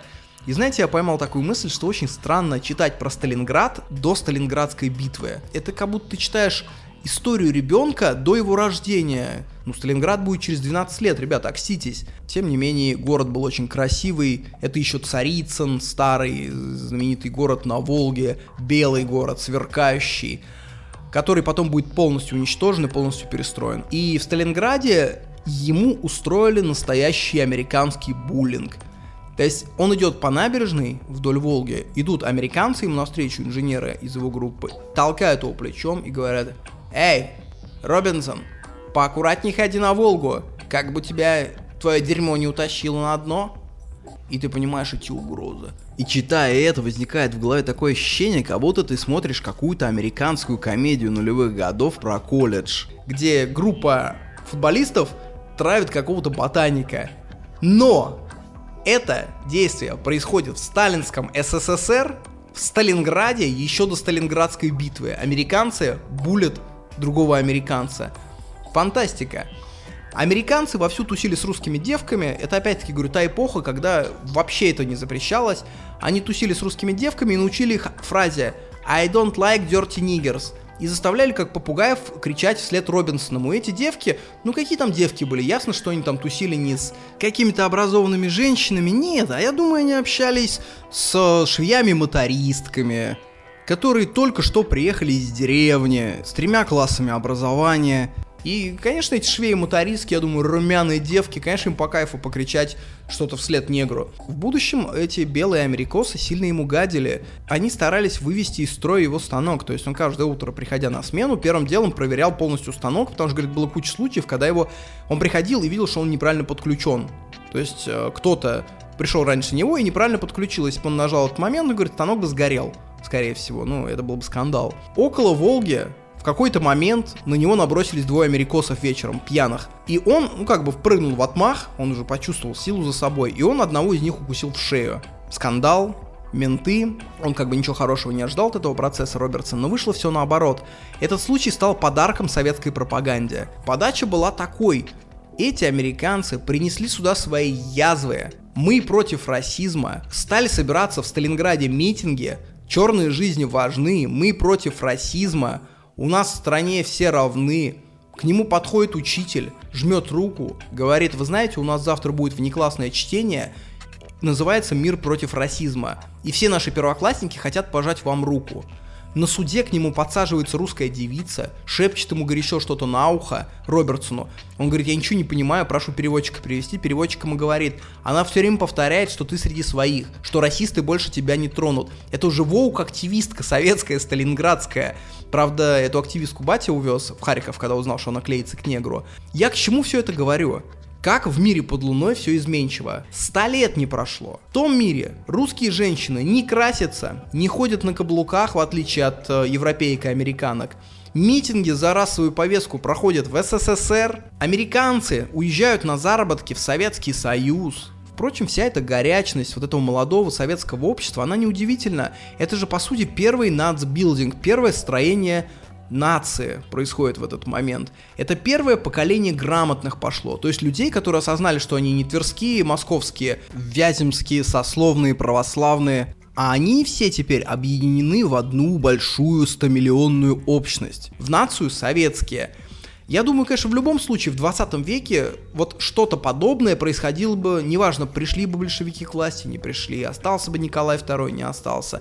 Ну, остался бы царь. Я думаю, в 30-х годах ровно так же трудящиеся бы ходили с портретами, ну, не Сталина, а Алексея Романова. Была бы у нас не пионерия, а скауты, как в Штатах. Ведь пионерия советская, она же по сути даже не первое молодежное движение. В Российской империи уже в десятые годы началось распространение скаутинга. Оно в Первой мировой войны помогало военным, типа дети все ради фронта. Скауты это разведчики же, то есть они бегали по лесам, они тренировались, у них была своя униформа, гимн, устав. Это такое детское движение, которое неизбежное. Когда появляется массовое общество, неизбежно надо детей как-то чем-то занимать. Но в 1922 году всех этих скаутов распустили. Иногда просто, знаете, иногда просто вывеску меняли. То есть есть организация скауты, и в 22 году просто говорят, вы теперь пионеры. И они делают все то же самое, вот абсолютно все то же самое, просто они теперь не скауты, а пионеры. Знаете, какая самая интересная при этом деталь? Официальный гимн дореволюционных русских скаутов звучал так. «Будь готов». Будь готов, всегда готов.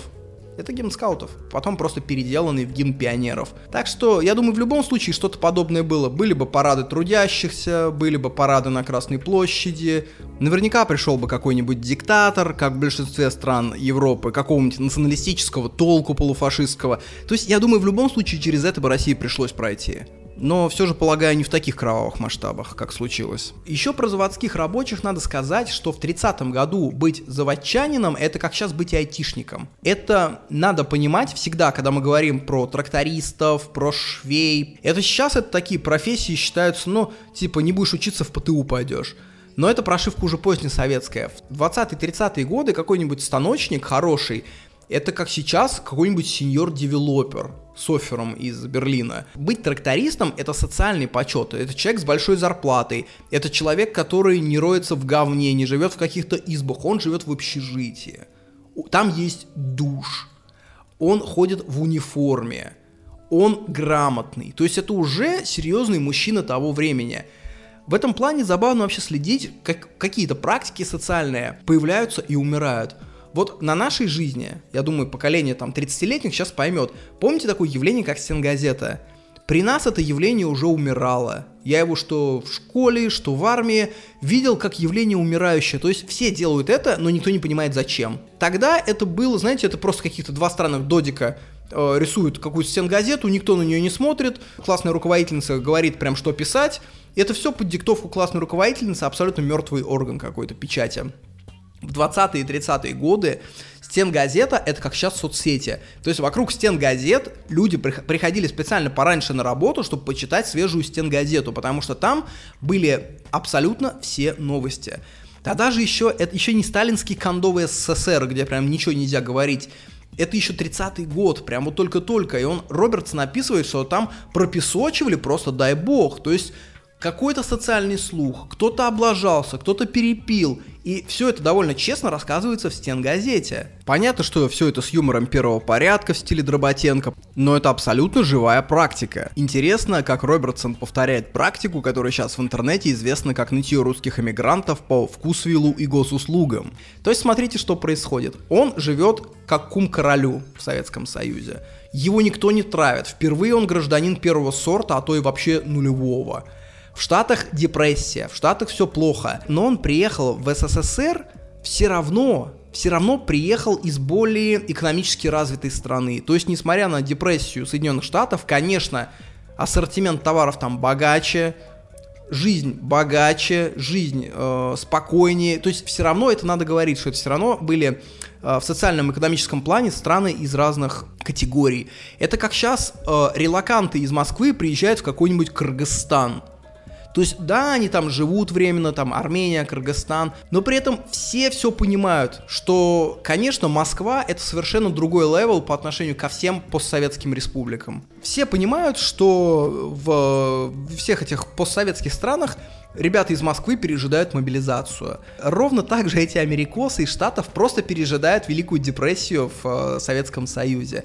И он постоянно ноет по поводу продуктовых. Он говорит, ну какие тут убогие продуктовые, боже.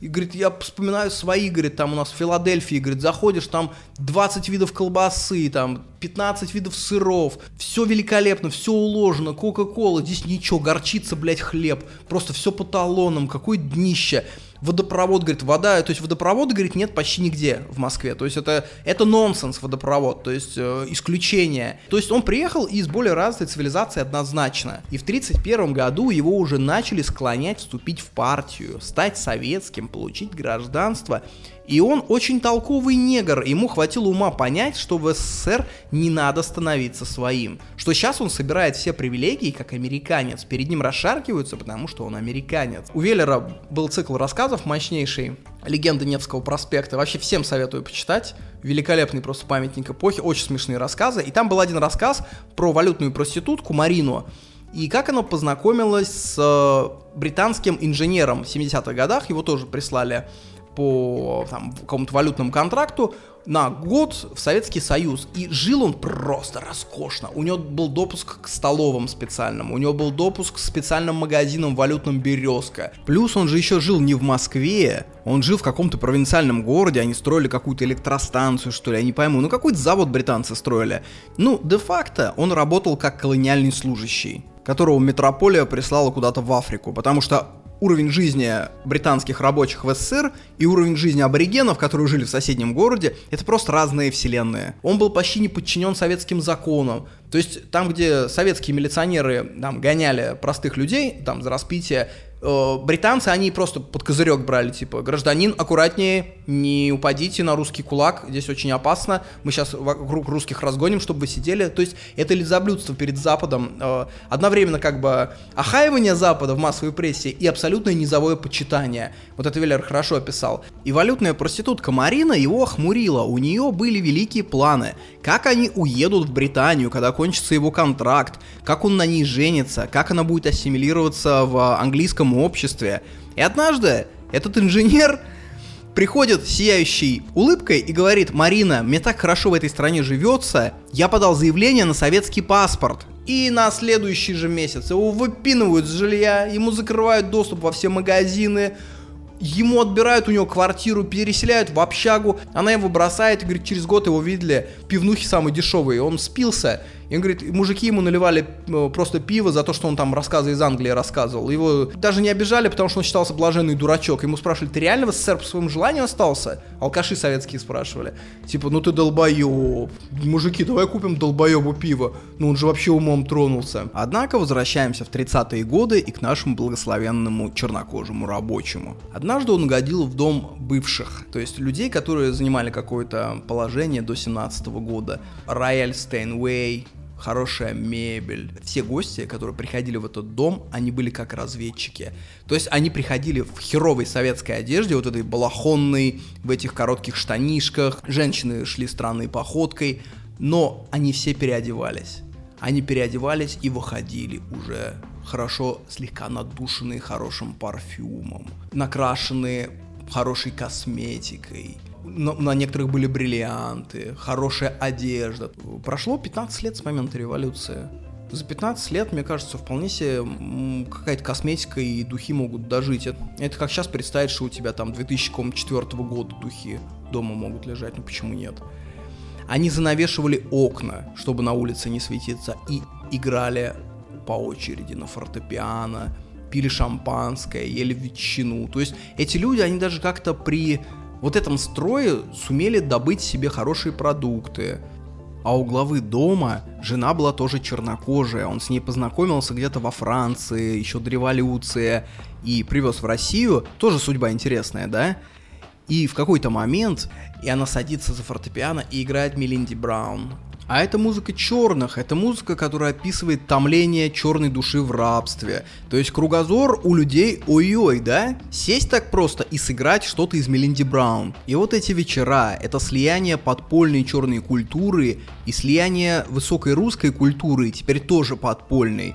И про таких русских он, конечно, говорит с большим пиететом. В 1932 году он съездил в США в отпуск, на две недели вернулся, там с мамой повидался, и снова вернулся, еще подписал на год контракт. Его в 1933 году выбирают в Моссовет. Просто приходят, говорят, мы тебя выбрали в Моссовет, потому что ты достойный мужик. Проходит две недели, как он становится депутатом Моссовета. Это не очень крупная должность, сразу говорю. И приходит ему оповещение, вас вызывает товарищ Булганин. Тогда глава Моссовета, никто не знал, что он в будущем сделает великую карьеру, переживет Сталина, что, конечно же, намного сложнее, чем сделать великую карьеру. Ну и, конечно, забавно, читаешь про Булганина, вообще, что это за человек. В 1917-1918 годах он был бойцом взвода охраны Растяпинского завода взрывчатых веществ Нижегородской губернии. Через 20 лет он глава Национального банка. Через 30 министр обороны маршал. Представьте себе, в 2012 году ты курьер Яндекс Еды, а уже в 2026 году ты председатель московской мэрии. И тут у нас два варианта. Либо в лице Булганина мы имеем какого-то невероятного гения управленца, но в таком случае надо признать, что таких гениев был абсолютно весь советский аппарат, что вряд ли. Либо второй вариант, он пробился туда по каким-то другим качествам и каким-то иным критериям. Вызывает его этот булганин и говорит, «Здравствуйте, товарищ негр, как вы поживаете? Мне птички нашептали, что у вас квартирка тесновата. Хотите дачу в Подмосковье? А вы где затовариваетесь? В магазинах московских простых? Ну что же вы, что же вы так? Ведь для таких членов нам не жалко открыть двери распределителей первой категории. А Робертсон мужчина умный, он книжки читал, и он понимает, что проваливается в данную секунду в болото по самую шею. То только стоит ему сказать «да», и обратно хода не будет, как в группировке. Вход рубль, обратно 100. Что вот стоит только на это согласиться, и ты не вынырнешь, потому что такие люди даром тебе ничего не дают. И он говорит ему, вы знаете, я бы хотел жить как раньше, я человек скромный, тот говорит, ну, хорошо, первый раз, ну, говорит, на моей памяти кто-то отказывается, говорит, от таких вещей, конечно, ну ладно, вам виднее, товарищ Робертсон. Через три недели его вызывают снова к Булганину. Приходит Робертсон, а там сидит другой Булганин. Не в смысле, что двойник, а в смысле не тот добрый отечески настроенный дядька, а ледяной бюрократ, который поднимает пустые глаза и говорит, товарищ, вы кто? Вам что угодно. Вот это, вот знаете, это вообще общее какое-то какое место э, советского сталинского аппарата. Я много читал книг, биографий, и я могу назвать это сталинским газлайтингом. Это стремление поселить в тебе чувство какой-то глобальной неуверенности, ощущение, что это ты дурак. Ну ты же не скажешь ему, товарищ Булганин, да же вы же три недели меня вызывали, вы не помните что ли? И ты как баран стоишь. Это, то есть цель выбить у тебя почву из-под ног, изменить прошлое, сказать, все было не так он понимает, что это ловушка. И решил пойти на опережение и говорит, вы знаете, я, говорит, почему к вам записался, пришел, хотя он не записывался к нему, конечно. Я, говорит, уже месяц в Моссовете, у меня нет никаких заданий. Тот глядит в бумаге и так цедит ему. Скоро получите задание. И все, и больше ему ничего не говорит. Вот такой вот моральный прессинг. Информация о том, что он в Советском Союзе был выбран в Моссовет, тут же уходит в Соединенные Штаты. Там в прессе его тут же мешают с говном. Робертсон предал родную страну, при диктаторах теперь тут же вступил в пропагандистские структуры, фу. А тут еще, он же хороший работник был, и он внес рационализаторское предложение и сэкономил для завода 15 тысяч рублей. И по этому поводу ему дали какой-то мелкий орден заводской. И в американских газетах тоже это пропесочили. Типа, доколе американские граждане будут брать диктаторские ордена. Давайте, говорит, вообще запретим американцам принимать ордена от диктаторов, монархов, князей, от всей этой сволочи старорежимной. В Штатах же это вообще основа. Отказ от всех этих сословных регалий. Там же даже было законом в Штатах, если ты хочешь принять американское гражданство, ты должен отказаться от всех своих титулов в Европе. Я вообще понял, что мы мало интересуемся рабочими. А ведь старые рабочие, советские старые рабочие, это очень интересная культура. Я, конечно, о пролетариате с дореволюционным опытом этом. Это, как правило, очень умные, очень глубокие, очень интеллигентные люди. Было много еще царских специалистов, было много тех, кто в 20-х годах уезжали на стажировки в Штаты, в Германию особенно. В общем, такого неблагонадежного элемента с точки зрения Сталина. И у Сталина была такая идея заменить вот эту вот прослойку новыми управленцами, новыми кадрами, уже полностью советскими, своими. Что после революции было в сфере образования? Были образованы рабфаки. Рабфак это что такое? Вот стоит у нас институт какой-нибудь, да, университет. И при этом университете организуется отдельный факультет. Причем, чтобы туда попасть, нужно сдать э, упрощенный экзамен, и ты попадаешь туда по некой, скажем так, э, бесштанной квоте. То есть, э, если ты бывший беспризорник, бывший крестьянин, то есть тебе то очень легко поступить. На экзаменах больше интересовались социальным твоим положением, нежели, собственно, твоими знаниями. Там даже ходили такие фишки, чтобы увеличить свои шансы при собеседовании, надо вести себя более пролетарски, более грубо, одеваться более по-нашенски. Никакого джентльменства, никаких «позвольте», сморкаюсь как слон, чихаю, громко не прикрывая рот, ноги расставлены широко, Взор прямой, потому что скрывать нечего. Речь громкая, простая. За два года их на рабфаке обучали, и потом можно было поступить в так называемый промакадемию. Это был аналог университета, там тоже, по-моему, учились два года. В общем, качество технической интеллигенции первых советских поколений было довольно печальным. То есть все эти люди, они проходили экстерном очень сложные вещи, и даже кто-то анализировал, я помню, что образование в царской гимназии превосходило образование первых советских десятилетий в институте. Но эта интеллигенция уже была лояльна советскому строю целиком и полностью. Она не была ни в Германии, она не видела ни царские заводы, то есть это прям полноценное новое поколение. Зачастую в этих промакадемиях экзамен из группы сдавал самый умный, а проставляли всем остальным. Были и такие случаи. Ну, то есть, первоначальная задача стояла построение своей интеллигенции, нежели качественной. Вот, и что из этого всего следует? Когда подоспела в 33-34 году первая волна советской интеллигенции, технической, начали снимать всех этих старых спецов, кто был в Германии, кто работал при царе, очень хороших рабочих-то в целом. Сталин не мог себе позволить просто этих людей уволить, потому что ты создаешь слой недовольных. Поэтому их арестовывали. Стенгазеты начали писать «Вычистим примазавшихся царских недобитков к нашей промышленности». То есть ходила идея, что вот сейчас уйдут вот эти вот нелояльные, плохие, знаете, какие-то нечестные, и придут наши честные командиры, поднимут нам экономику. И в этом, к сожалению, есть суть отношения а, к человеческому капиталу в России. То есть мы вот этих сейчас уберем, и придут новые, чистее, как будто речь идет о какой-то траве или о волосах, типа со стрижом вырастут новые. Это, к сожалению, в России сейчас прослеживается очень сильно. Я помню, когда сборная футбольная проигрывала в десятых годах, как-нибудь позорно, организовывались петиции с требованием распустить сборную и набрать новых футболистов принципиально, типа эти плохие. То есть это, знаете, все базируется на таком каком-то мнении, что есть какие-то другие футболисты, что есть какие-то другие инженеры. Этих можно выкинуть и набрать других. Это, знаете, такой пещерный популизм. Вместо того, чтобы работать с теми, кто есть, повышать их лояльность, предлагают просто заменить их новыми. Вот. И пошли серьезные чистки, причем часто эти чистки затрагивали идейных коммунистов. То есть не стоит думать, что там какие-то буржуазные враги советского строя. К 32-33 году, я думаю, их уже не было. Они либо уехали, либо в расход уже ушли все.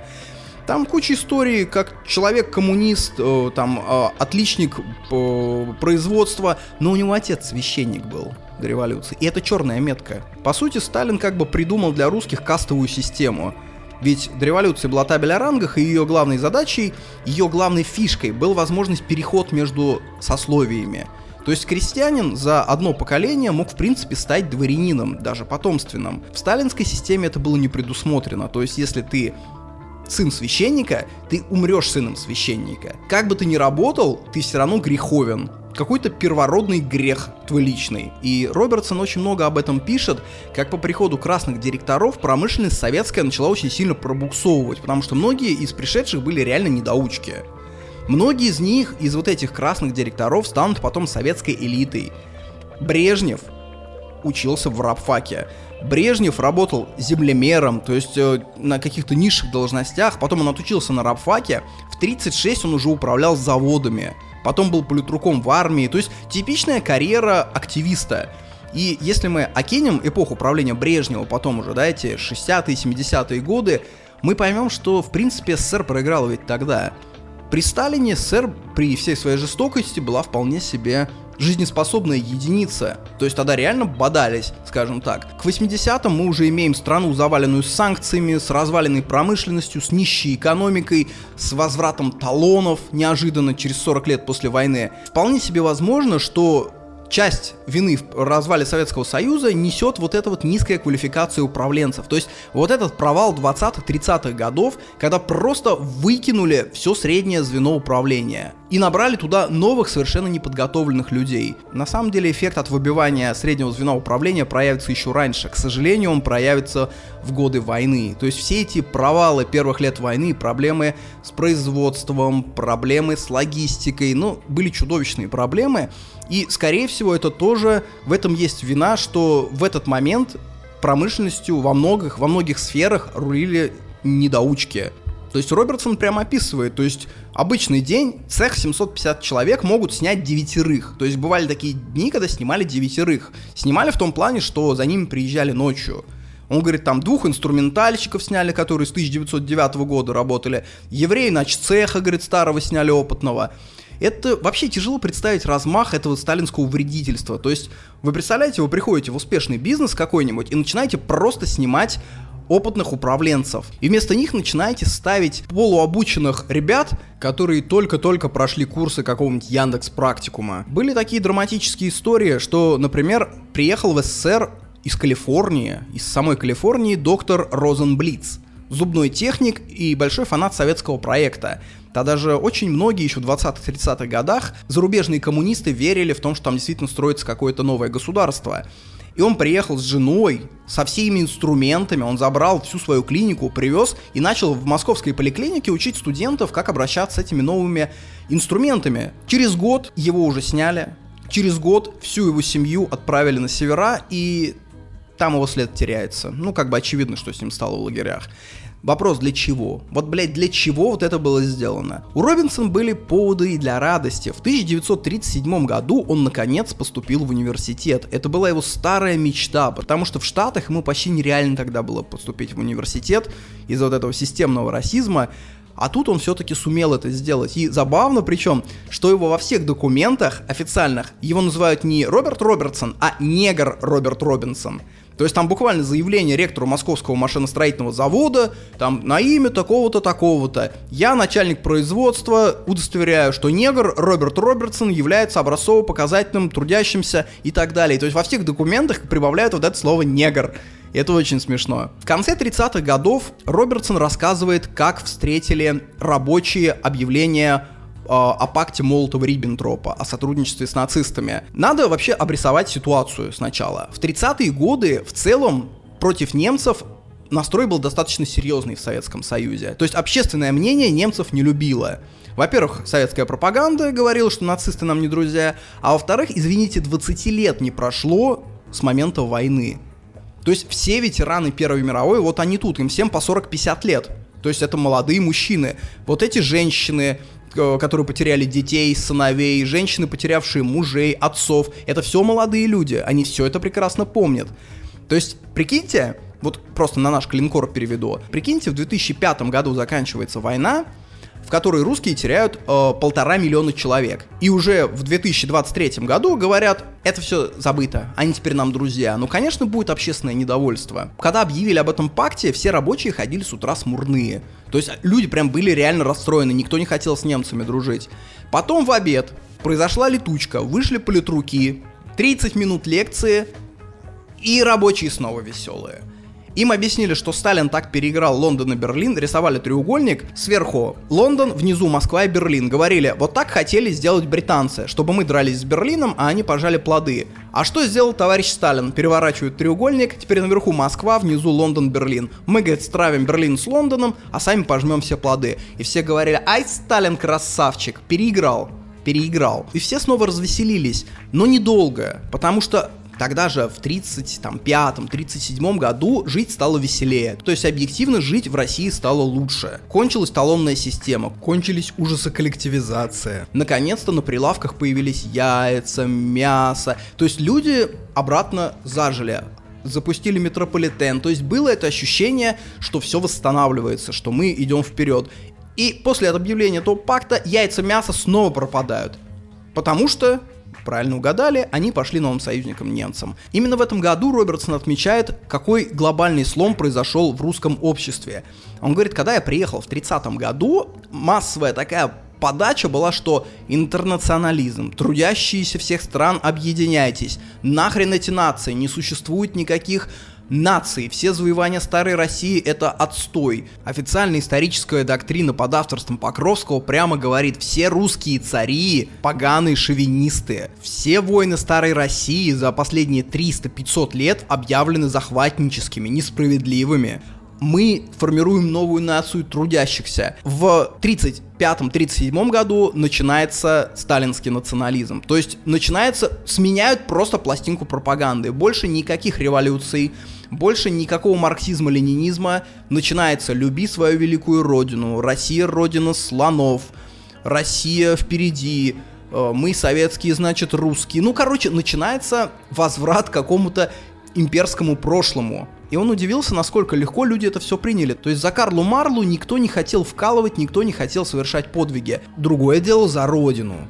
Ленин бы, конечно, от таких доктрин перевернулся бы в гробу, и чтобы старые большевики не бастовали, Сталину пришлось их всех убить физически. И в этом, в этом аспекте Россия действительно постоянно совершает вот эти вот движения по кругу. Я помню, в 2009 году за футболку с надписью «Я русский» можно было отхватить статью 282 просто элементарно. То есть в нулевых годах, в начале десятых, крик «Я русский» он считался экстремистским. То есть, если вы забыли, я напомню, пацаны боялись кричать «Я русский», это был андеграунд. То есть, на вписках люди орали «Я русский», и это считалось хулиганством. Сейчас у нас главный певец ходит с футболки «Я русский», поет песню «Я русский». На лицо закономерность. Когда нам разрешают снова кричать, что мы русские, снова любить родину, наверное, нас готовят к какой-то большой заварушке. Просто так нам не дают это помнить. Перед Великой Отечественной войной произошла финская война, она сейчас, в принципе, вычеркнута из историографии, про нее сейчас действительно мало говорят. Он описывает, как провожали на войну как провожали на мобилизацию. Утром человеку надо в военкомат. Днем предыдущего дня в общаге сдвигают все столы. Просто в коридоре сдвигают столы. Соседи присоединяются, то есть это такой гужбан байрам всенародный. Все кутят, кутят, танцуют, выходят во двор, пляшут. Потом уже под рассвет, когда через час пора идти в военкомат, они, говорят, все замолкают, русские, и начинают, говорит, петь такие песни. Местами я чувствовал, что там тоска глубже, чем тоска черных рабов по свободе. То есть я, говорит, слушал и песни черных рабов, я слушал песни русских, которые отправляли на финскую войну, и, говорит, там такая неизбывная тоска, просто. Но потом это все смахивается, и мобилизованный едет на трамвае в военкомат. Что было с началом Великой Отечественной войны? Он был в Москве, он все это видел. Шокирующая деталь, которая меня лично удивила. Это же было воскресенье, да, страна вся отдыхала. Когда объявили о начале войны, очень много людей пошло в церкви в, в церквях, там несколько церквей продолжал работать в Москве, и, говорит, там просто был аншлаг, он проходил, видел, то есть, э, несмотря на 20 лет там атеистической пропаганды, в самый тяжелый момент люди обратились к Богу. Огромная очередь стала в понедельник к банкам, чтобы люди хотели забрать свои вклады, потому что пошел слух, что все эти деньги сейчас пойдут на войну. Под высшей мерой запретили хранение приемников чтобы не слушали вражеские голоса, которые рассказывают, что реально происходит на фронте. Его эвакуировали вместе с заводом в Куйбышев. И он описывает шпиономанию, то есть насколько в людях развелась шпиономания, это накручивалось со всех сторон, что немцы прячутся, они ночью фонариками подают знаки немецким бомбардировщикам около важных объектов. То есть в ту пору, я думаю, очень много людей случайных было схвачено просто по обвинению в шпионаже. Его самого несколько раз хватали, потому что он черный, то есть он говорит, мы идем на завод, утро, чернота, зима, мы стоим на проходной, и тут кто-то кричит, лови шпиона, лови, он оборачивается, где, мол, шпион, а оказывается, к нему бегут. Подбежали какие-то дружинники говорят, пойдем-ка, сука, шпион. Ему все говорят, да это достойный товарищ, он с нами с 30-го года. Ну, в итоге разрулилось, ничего не случилось. Это как в анекдоте. Отправляют американца в Советский Союз с заданием ну, он высадился около какой-то деревни, он идеально подготовил русский язык, он э, идеально выучил свою легенду, он оделся в советскую одежду, выучил всю историю бытовую последних 20 лет, ну, типа свой-свой. И он идет, идет мимо деревни, мимо него бабка проходит, говорит, внучок, а ты чай не шпион? Он в шоке. Бабуль, блядь, как? Я ни слова не сказал. Как ты меня спалила? Он говорит, так у нас негров-то отродясь тут не было. Когда говорят, что в Советском Союзе не было расизма, это дискуссионная тема. На самом деле дискуссионная, вот сейчас мы об этом поговорим. Он описывает много случаев расизма, но я разделяю эти случаи на две категории. Расизм и нерасизм. Сейчас расскажу две истории. Одна из них будет российская, вторая не российская. А вы отгадаете, какая из них расистская, а какая не расистская. Я потом скажу свое мнение. Первая история. Еще до войны его отправили в базу отдыха в Крым, и там один из э, мужчин устроил неофициальную дискотеку. Он привез патефон, он включил музыку, включал э, пластинки, и все танцевали. Но началась какая-то необычайная закономерность, когда Роберт Робертсон вступал в танец, диджей гасил пластинку. Каждый раз все думали, что это, из-за чего это, и потом он понял, из-за чего. То есть прям подошли к нему и говорят, а почему вы, когда танцует черный товарищ, выключаете пластинку? И диджей закричал, я, говорит, не с того патефон с Ленинграда вез, чтобы обезьяну развлекать. Это первая история. Вторая история. Он заболел достаточно тяжело в Куйбышеве, и когда он пришел к врачу, врач его осмотрел и говорит, ты знаешь, говорит, дружок, вот еще две недели ты в таком состоянии побудешь, и ты настолько ослабеешь, что ты никогда больше за зебрами гоняться-то не сможешь своими. Вот две истории. Он обе их засунул в расизм, автор. Я считаю, что первая история про Крым и танцы – это история расизма, вторая история про зебру и болезнь – это не российская история. В чем между ними принципиальная разница? Советское общество первой половины 20 века – это общество очень тяжелой жизни – Тяжелые условия жизни формируют не сильных людей, они формируют жестких людей. Жесткий не равно сильный. Я вообще категорически не согласен со знаменитой картинкой, что хорошие времена рождают слабых людей, слабые люди рождают плохие времена, плохие времена рождают сильных людей, сильные люди создают хорошие времена. По моему эмпирическому опыту никакой закономерности нет. Но определенно точно плохие времена создают людей жестких. Жесткий значит суровый, в том плане, что в тяжелых обществах с дефицитом ресурсов всегда до всех доебываются. То есть действует правило «ты плохой человек, пока ты не доказал обратное». Это главное правило общества с дефицитом ресурсов. То есть ты должен доказать, что ты нормальный человек, полезный, хороший. Поэтому в таких обществах всегда издеваются над людьми. И поводом для издевательств очень часто берут самую яркую твою характеристику. То есть если ты рыжий, тебя нарекают ржавым пидорасом. Если ты худой, ты становишься дрыщом. Если ты толстый, ты становишься жиробасом. Женщина не бывает сексуально раскованной, она бывает блядью. Она не бывает сексуально неопытной, она бывает деревянной. Везде все не так. То есть в тебе в любом случае найдут недостаток. Хватают самую яркую черту и как лассо раскручивают за нее тебя. Какая самая яркая черта у Роберта Робертсона? Его кожа. И когда врач сказал, что он не сможет гоняться за зебрами, это не значит, что он расист. Он рыжему мог сказать абсолютно такую же гадость, только уже направленную на его рыжеволосость. Толстому он мог сказать, больше не сможете жрать хлеб. Худому он мог сказать э, что-нибудь про глистов. Женщине он мог сказать что-нибудь про любовников. Вы понимаете? Не надо путать озлобленный цинизм, который по сути свой щит от тяжелой реальности. Потому что в тяжелые времена первыми умирают чувствительные, без брони, со всякими измами, расизмом, сексизмом, эйджизмом. Не надо выделять отдельную категорию ненависти, когда ненависть всепоглощающая. История же с пластинкой, она другая. Он не при всех выключал пластинку. Он выключал только когда плясал чернокожий. То есть он отдельно выделял эту группу. И это большая разница. Кроме того, было много моментов, когда Роберт Робертсон даже получал привилегии, будучи черным. Например, когда он уходил в эвакуацию, у него было два огромных чемодана, и люди в эвакуирующейся Москве по его просьбе помогали ему тащить их по вокзалу. Хер бы кто русскому мужчине потащил бы чемодан в такой ситуации. Или когда в 1942 году линия фронта отодвинулась от столицы. Завод вернулся в Москву, наступил страшный голод. То есть пайка хлеба на заводе была достаточно для того, чтобы просто биологически не умереть. Все уходило на фронт. Мужики рабочие, они, говорят, распухали. Они обоссывались за станками, он описывает ситуацию. Они, говорит, просто плакали посреди рабочего дня, то есть куча мужиков уходила, просто сидела, закрыв глаза, рыдала. То есть, ну, кто не испытал постоянный голод, я думаю, тот не поймет вообще, что это такое. Конечно, эти истории не бравурные, и их, наверное, никто не будет использовать в фильмах. Хотя для меня это и есть самый настоящий подвиг, когда, несмотря на адские условия, люди, превозмогая себя, превозмогая болезни, свои слезы, слабость, все равно шли вперед, все равно делали продукцию. Ведь если ты показываешь, что люди переносят все достаточно легко, то есть они не плачут, не рыдают, мужчины спокойны, то в чем-то это подвиг. И в столовке было право сильного, в том плане, что самые сильные садились за лучшие места, они брали самые большие порции, они отбирали порции, да, было такое. И он не хотел в этом участвовать, в этой обезьяне возне. Он пошел к секретарше начальника завода и сказал, а можно мне отдельно мою порцию приносить? И она передала это. Вы представляете? Вы теперь сообразите, что было бы, если простой русский рабочий пошел бы и сказал, я не хочу на общих основаниях ходить в эту столовую, там джунгли, вы можете мне отдельно порцию приносить?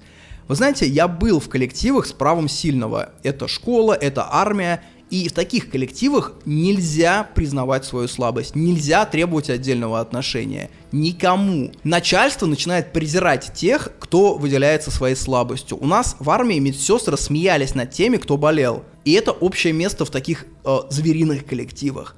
Нельзя было так подойти. Ему можно. То есть, что это, если не привилегия? Иностранный чудик, америкос, черный, ну ладно, давайте ему тарелку принесем. Когда он закончил университет, его распределили куда-то к черту на куличке. И он взял, написал отказ, принес начальнику, и вы представляете, через месяц ему сказали, ладно, оставайся в Москве. Бывает что тема войны настолько пережжена, что э, данные о потерях, они не, уже не будоражат и не дают понять масштаб войны. Чтобы понять масштаб, надо взглянуть какой-то другой оптики. Вот как в начале подкаста я пытался взглянуть на размеры Вселенной, сведя э, размер галактики к размеру Москвы. Вот тут то же самое. Один факт о войне. В начале войны перестали производить инсулин в России. Вообще.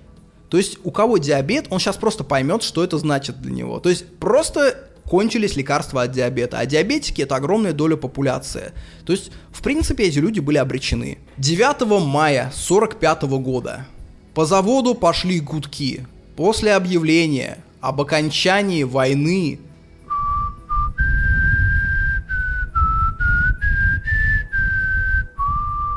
Говорит Москва о безоговорочной капитуляции германских войск на суше, на воздухе, в море. Весь завод вывалил на улицу, люди падали, люди рыдали, люди молча смотрели в стену.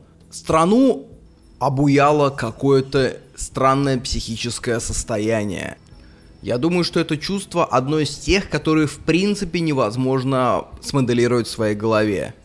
Я помню день, когда меня уволили в запас из рядов вооруженных сил, я помню это ощущение, когда я сел в поезд, когда я ехал э, сутки на поезде один. И, знаете, это был какой-то героиновый приход. То есть я каждую секунду ощущал себя счастливым. То есть это была какая-то эйфория. Я просто ходил по вагону, знакомился с людьми, я лежал, я смотрел в потолок, я улыбался. Это было какое-то странное состояние, как будто я чем-то обдолбался. С тех пор такое ощущение счастья ко мне не приходило никогда. И это ощущение длилось у меня где-то неделю. И потом оно плавно сошло на нет. И это служба в российской армии в мирное время, без всякой жести, а тут война. То есть, я думаю, это какой-то невероятнейший силы приход. Было очень много бытовых смертей. Он говорит, в метро люди падали на рельсы просто, потому что это было невообразимо. Четыре года войны кончены. Люди собрались на Красной площади, огромная толпа и кричали «Сталина». Но Сталин не вышел.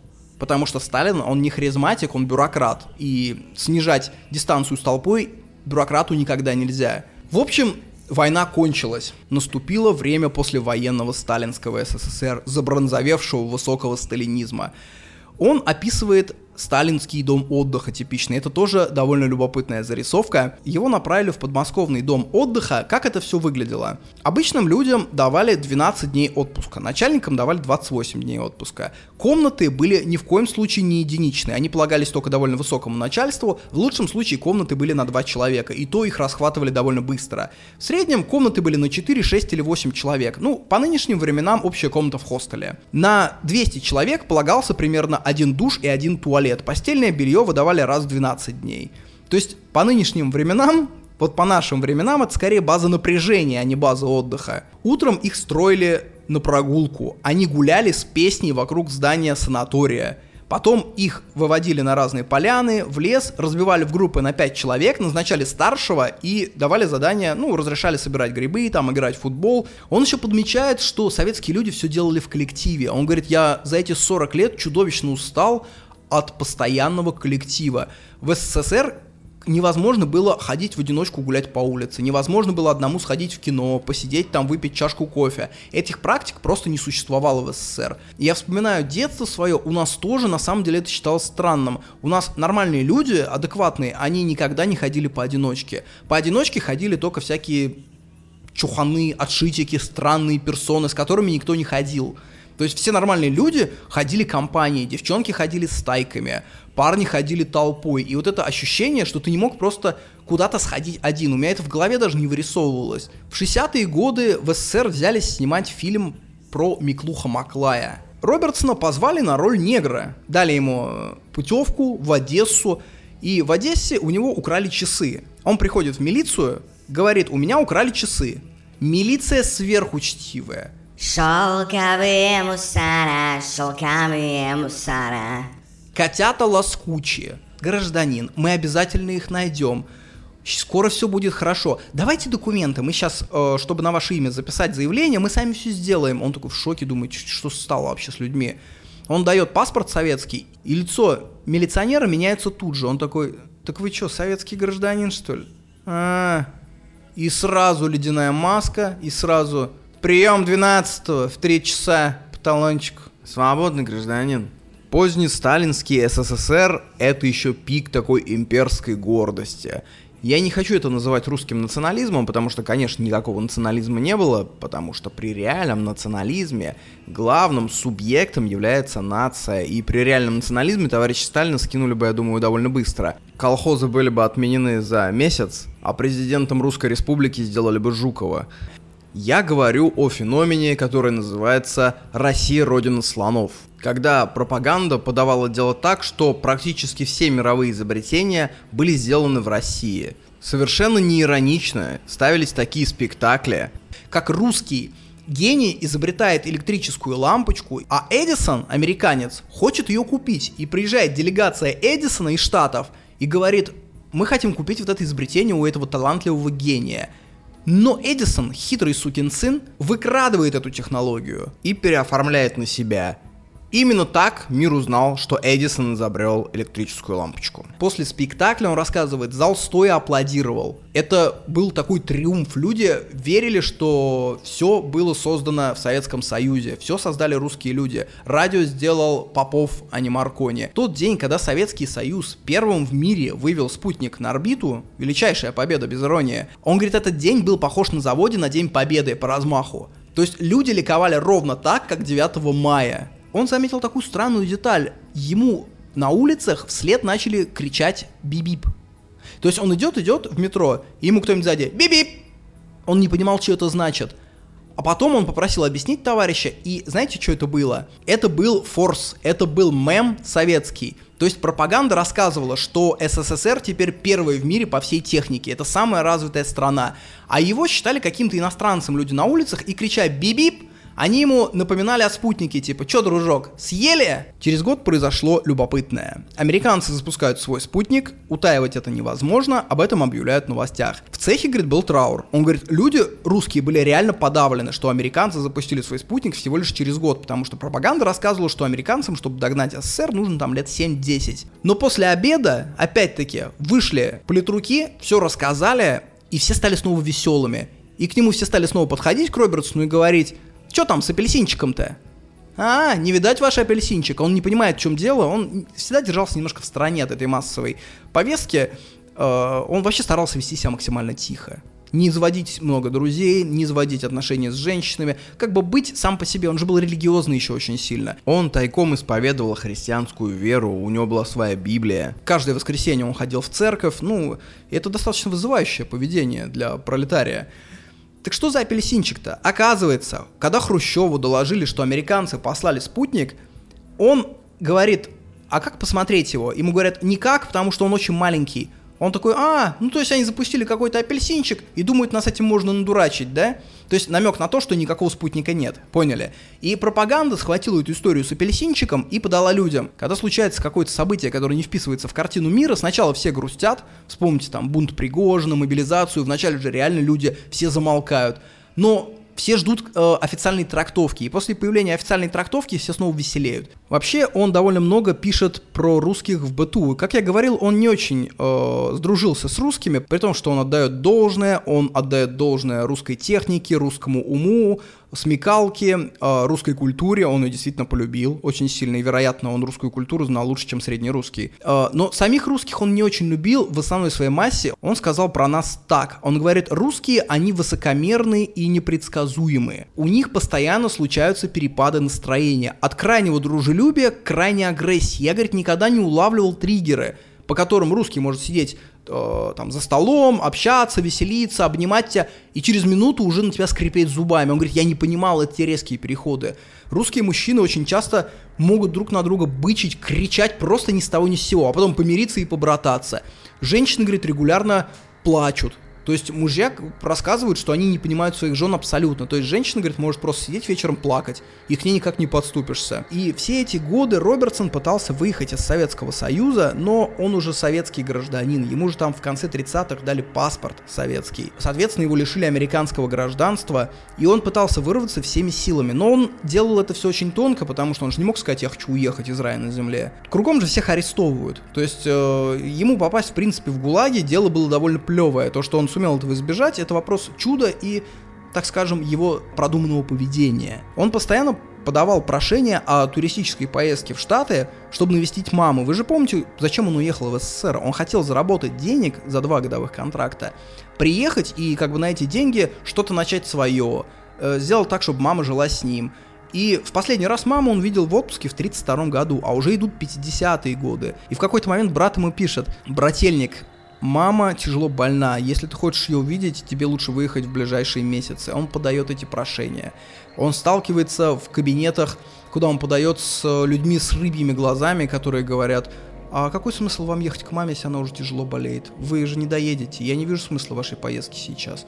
То есть абсолютно люди, лишенные какой-то эмпатии. И он никогда не оставлял попыток выехать из СССР, даже когда у него умерла мама, он так ее и не повидал. Он пытался вырваться всеми силами, он знакомился с различными культурными деятелями, он пытался подавать прошения, письма через них, там, в адрес министра иностранных дел. И в какой-то момент ему это почти удалось. Вообще любопытно, как выглядел выезд из СССР для советского гражданина. Вот просто сейчас пройдем такой путь. Он же уже полноценный советский гражданин. Сначала тебе нужно добыть приглашение. Он это приглашение добыл. Он познакомился с неграми из Уганды, они его познакомили с угандийским послом в Москве, и посол сказал, давайте я вам приглашение в Уганду сделаю, вы приедете на две недели к нам погостить. Он такой, да, давайте. Ну, как бы он-то понимает, Робертсон, что если он выйдет из СССР, он никогда туда больше не вернется. То есть отпуск это побег. Он идет с этим приглашением. Собирается парт-актив завода собираются там раз, два, три месяца и обсуждают, можно ли пускать вот этих людей. То есть там стоят списки кандидатов, например, там 8 человек. Два человека подаются на путевку в Болгарию, один в Чехословакию, третий, ну, например, в ГДР. Разумеется, что все это не индивидуальные поездки, это все тургруппы. И по каждому выносится мнение. Цель партактива понятна. У них головы полетят, если кто-то из разрешенных к выезду за границей возьмет, например, удерет. Их карьера будет закончена. То есть их цель как можно меньше количество людей пустить за границу. То есть идеальная система сдержек и противовесов на самом деле. Их цель пустить своих подмазанных, которые гарантированно что-то привезут из-за границы. В позднем СССР, там в 70-е годы, э, существовала же целая культура поездки заграничные страны, было очень жестко регламентировано, что ты можешь вывозить и ввозить. Там много нюансов, я сейчас не хочу всех касаться, я просто помню, как они вывозили обратно в СССР шерсть. То есть хорошая пряжа, хорошая шерсть в СССР было не достать. Советские туристы покупали ее в заграничных поездках, а ввозить ее было запрещено в Советский Союз. И они вечерами, ночами в заграничных поездках, они вязали из нее шарфы и свитера.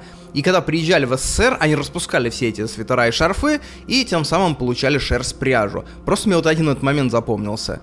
То есть пускать этого негра, ну, резона никакого нет. И он прошел несколько этих партактивов, и в какой-то момент они ему все-таки после там боев, после э, хождений по мукам, ему все-таки написали характеристику, мол, мы разрешаем ему, вы, мы не против выезда нашего рабочего за границу. Он идет в отдел виз и разрешений.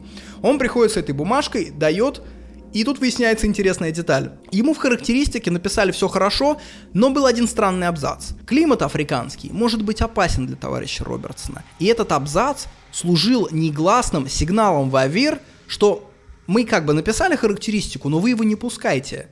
И, конечно, они за нее зацепились, и, конечно, они сказали, ну, мы вас не пустим, вы посмотрите, что у вас написано, что вы там умрете. Он пошел еще на партактивы.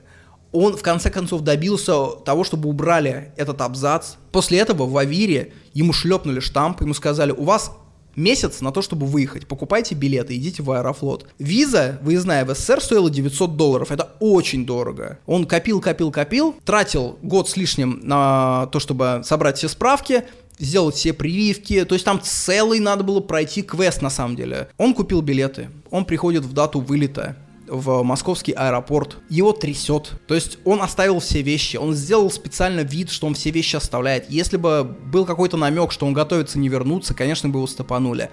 Он проходит контроль, он заходит в самолет, садится, и в этот момент открываются двери, и заходят сотрудники аэропорта и говорят, товарищ Робертсон, и у него сердце просто вниз. Его выводят из самолета и говорят, у вас прививки неправильные.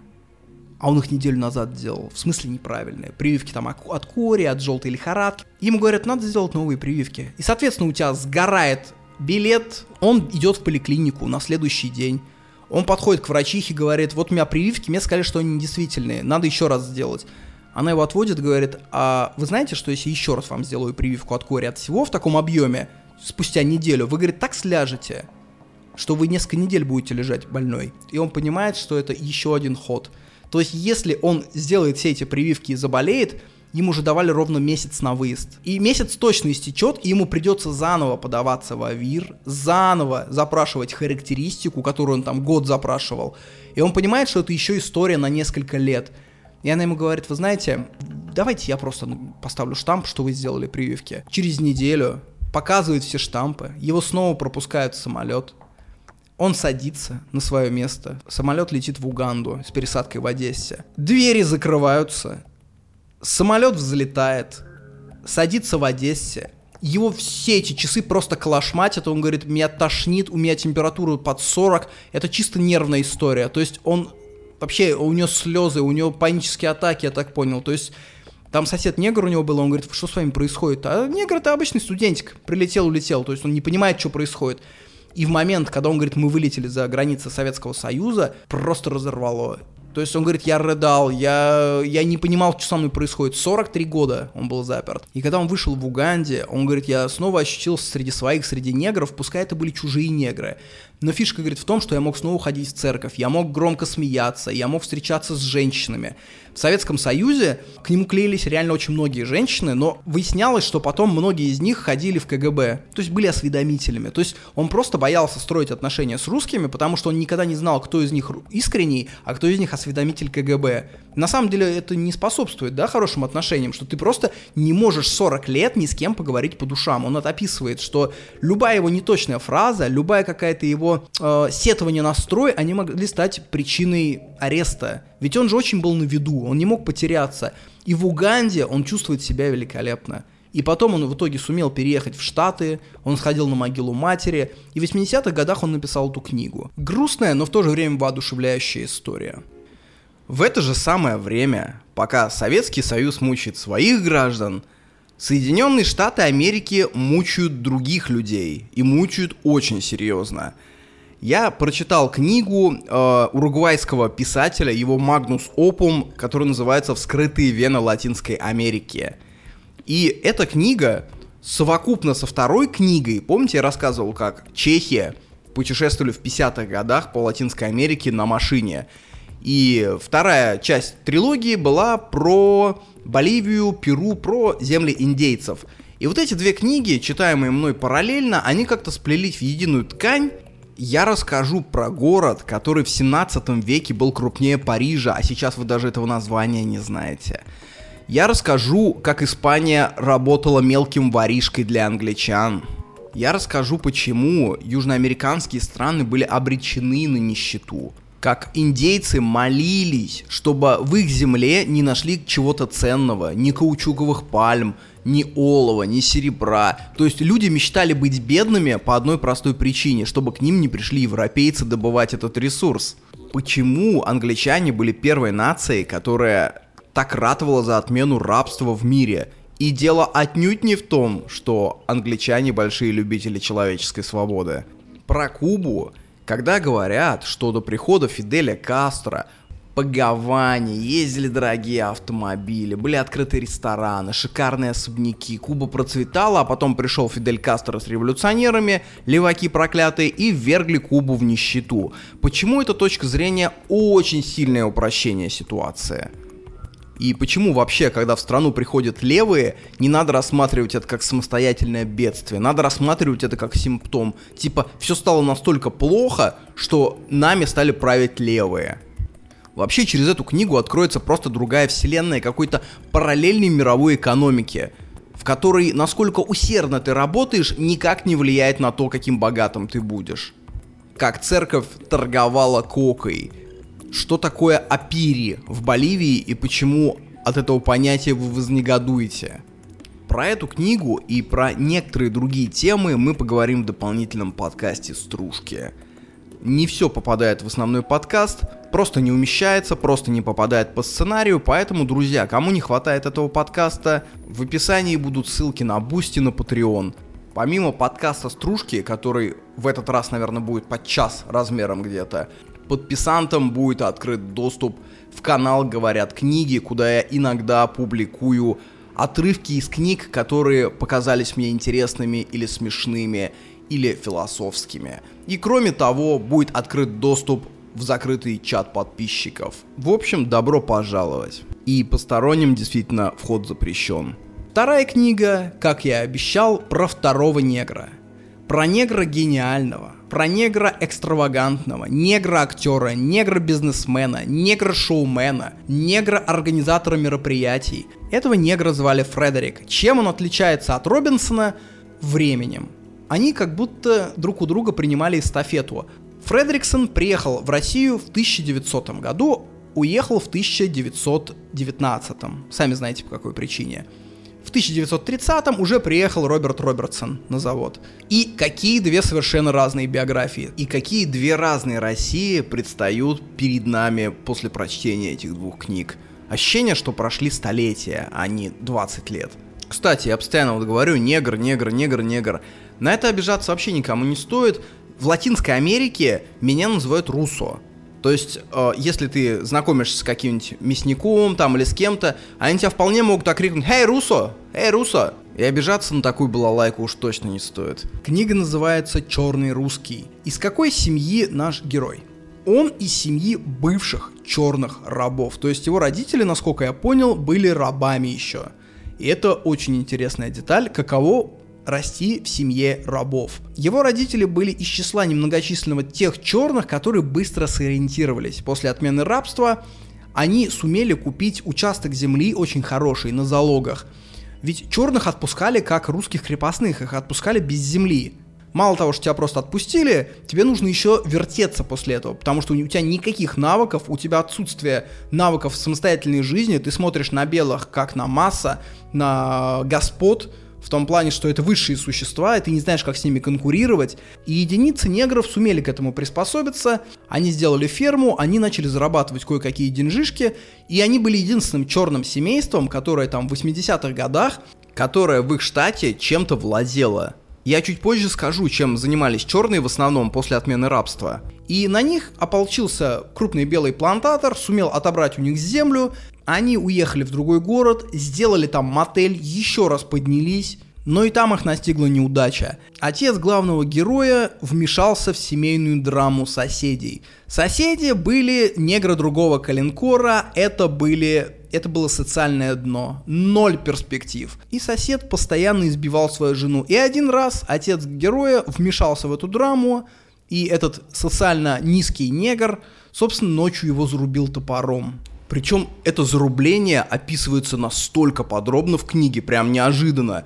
буквально там две страницы, как чувствует себя зарубленный топором, как это выглядит со стороны, как вообще наносятся удары, что происходит с лицом, когда в разные места попадает на топор. Ну, то есть прям омерзение. Я прям думал вам прочитать эти две страницы, но потом понял, что это трэш-контент. У нас все-таки добрый подкаст. Я рассказываю предельно вкратце, потому что сосредоточиться хочется на главном герое, на сыне зарубленного. Это такой типичный драйзеровский персонаж, который делает себя сам. Он уезжает из этого маленького городка, он переезжает в Чикаго. Чикаго. Он переезжает в Нью-Йорк, потом он считает, что Нью-Йорк ему мал. Он переезжает в Старый Свет, он переезжает в Лондон, в Париж, он едет по Средиземноморскому побережью. Надо сказать пару слов про тот мир. Это ведь еще мир, где Соединенные Штаты считаются резко богатеющей, перспективной, но все-таки страной второсортной. Каждый, кто хочет сделать по-настоящему первоклассную карьеру, хочет прикоснуться к настоящему обществу, он, конечно, едет в Европу. Америка это что-то типа современных арабских государств. Много денег, много амбиций, что-то строят, привлекают кого-то, выкупают антиквариат, заманивают к себе Криштиану Роналду, но в целом это мир второсортный считается. Ну, то есть первоклассный футболист сейчас не поедет играть в Саудовскую Аравию, первоклассный художник останется в Европе или в Штатах, первоклассные юристы, адвокаты, строители, все они остаются в Европе или в Штатах. Ну, пока так. Американцы в этом мире слывут дуболомами, потому что у них большая проблема с иностранными языками, они знают только английский, а языком межнационального общения в начале 20 века все еще был французский. То есть американцы слывут ватниками, которые не знают французский и много таких диалогов типа «Ребят, вы когда будете учить нормально французский? У вас в Америке никто не знает французский, это страшный позор».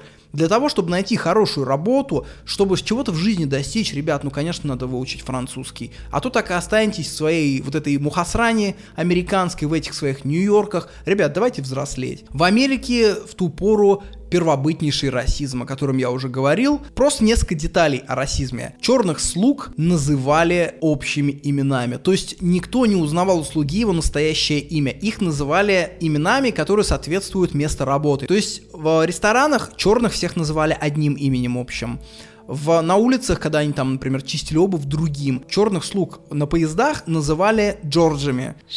Эй, Джордж, воды! Почему? Потому что вагоны тогда были пульмановские, а пульмана изобретателя вагонов звали Джорджем. По такой логике всех официантов в Додо Пицце надо звать Федьками. Черные после отмены рабства почти все работали в сфере обслуживания. Черный слуга считался знаком качества. Потому что черные, они расторопные, они услужливые, они знают свое место, и об этом писали и в модных журналах, и в прессе. Собственно говоря, во многом из-за этого пещерного расизма в Европе всерьез не рассматривали Штаты вообще. То есть это как сейчас смотрит на арабский мир, что, а вы знаете, там женщинам запрещено права получать. А вы знаете, там даже бутылочку пива выпить нельзя.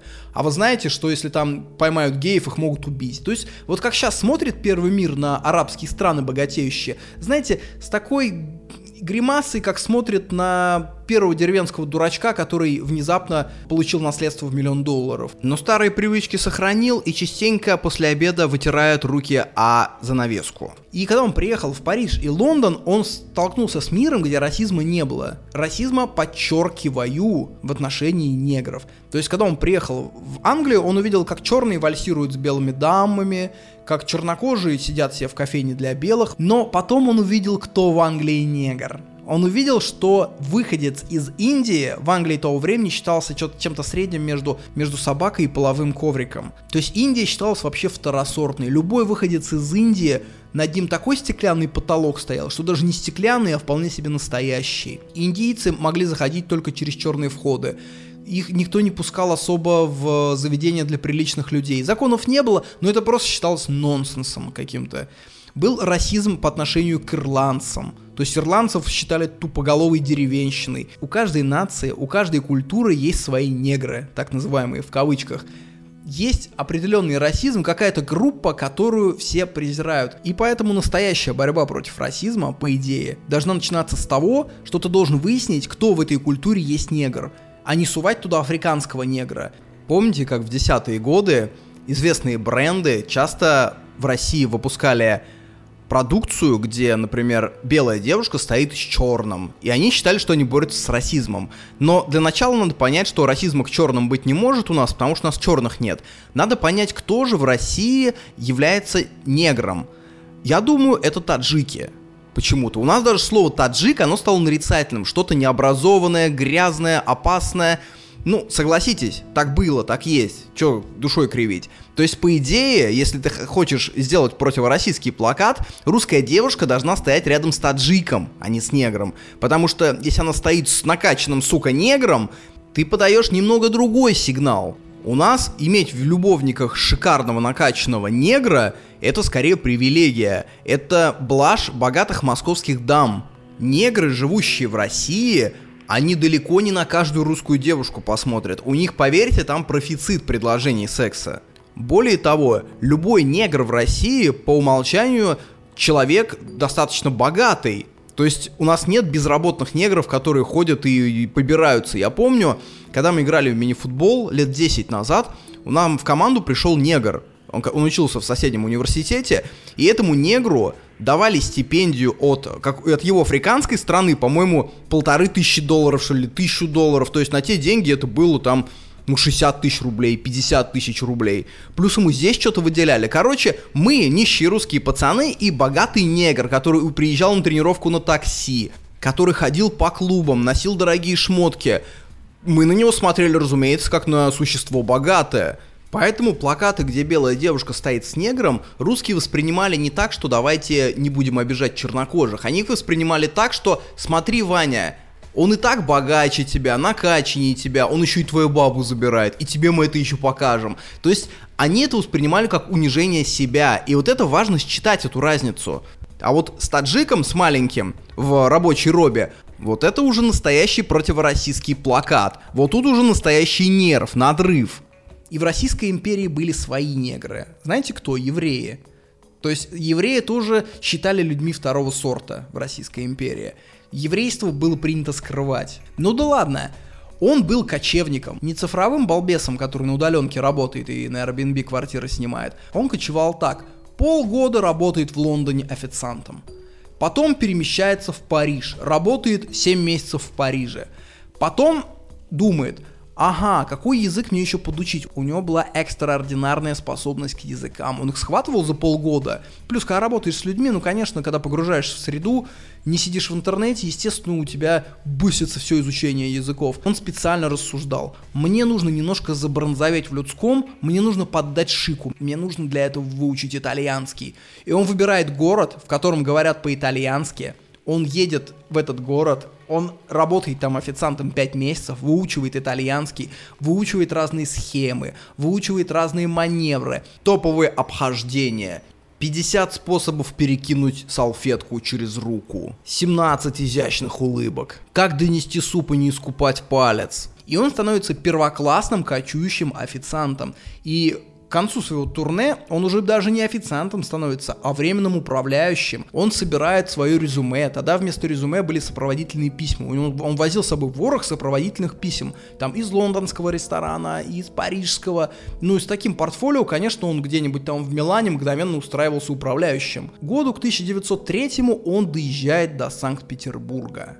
И это очень интересно, потому что Петербург в начале 20 века это один из важнейших городов мира – Возможно, по своему культурному значению он был в первой пятерке.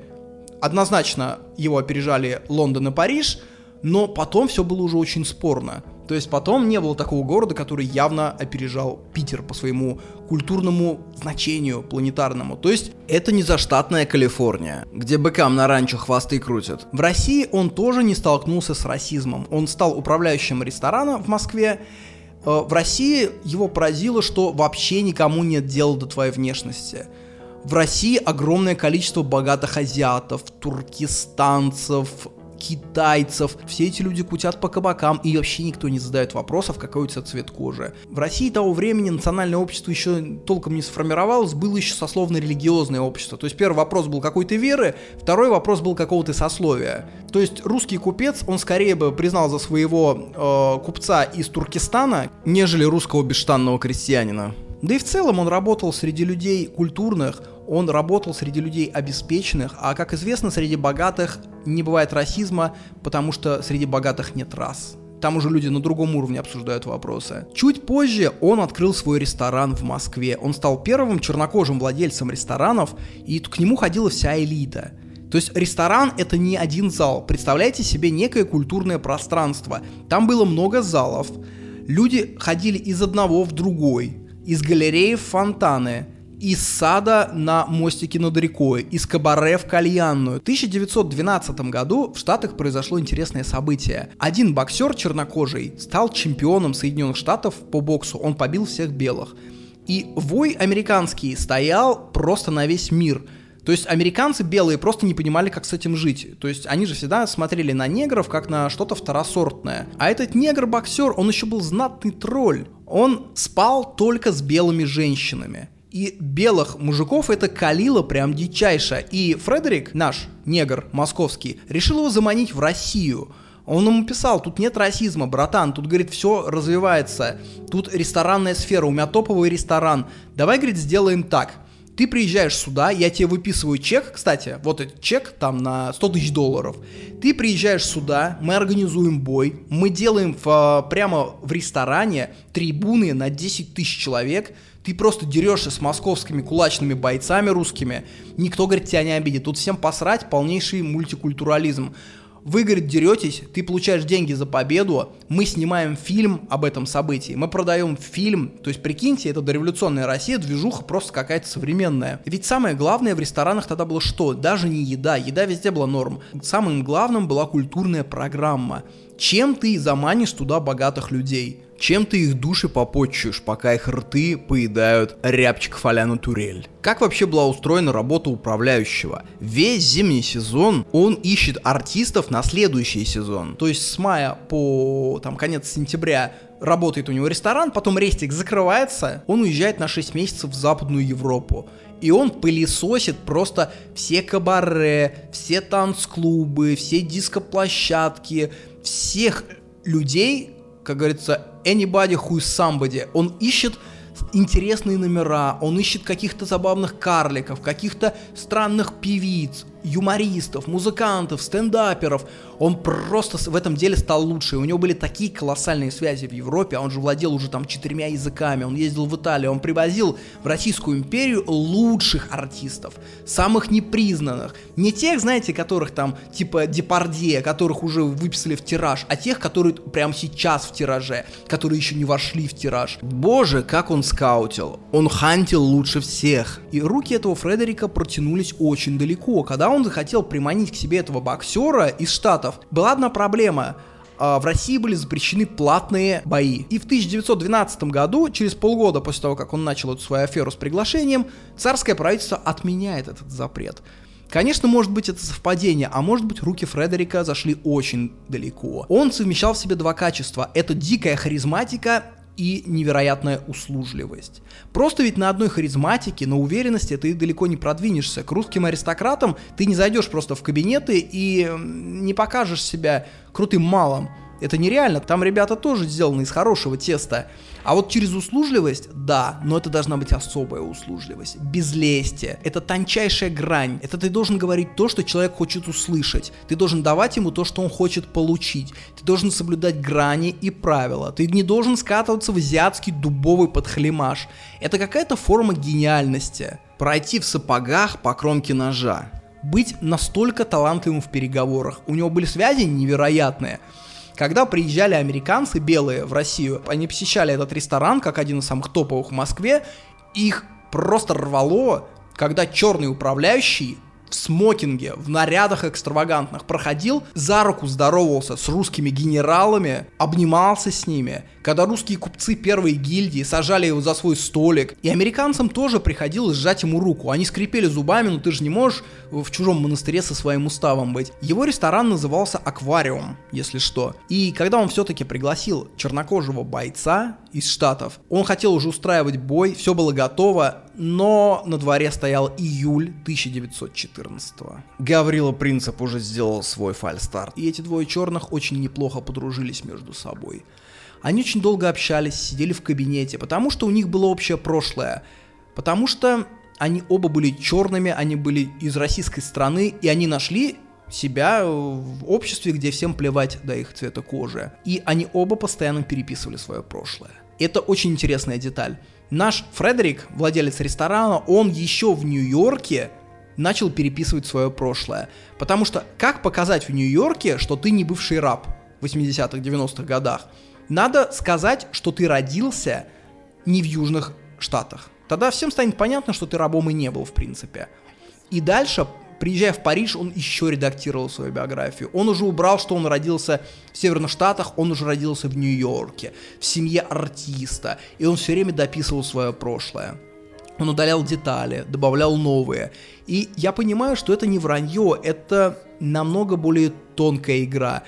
Мы же можем менять свое будущее, да? Но мы и прошлое можем свое менять. О каком прошлом идет речь? Все мы уже не те, кем мы были. Если ты родился в семье крестьянина из глуши, а стал в итоге ажурным первоклассным негром со связями, зачем тебе держать в голове эту крестьянскую глухомань? Она уже никак не соотносится с твоей личностью.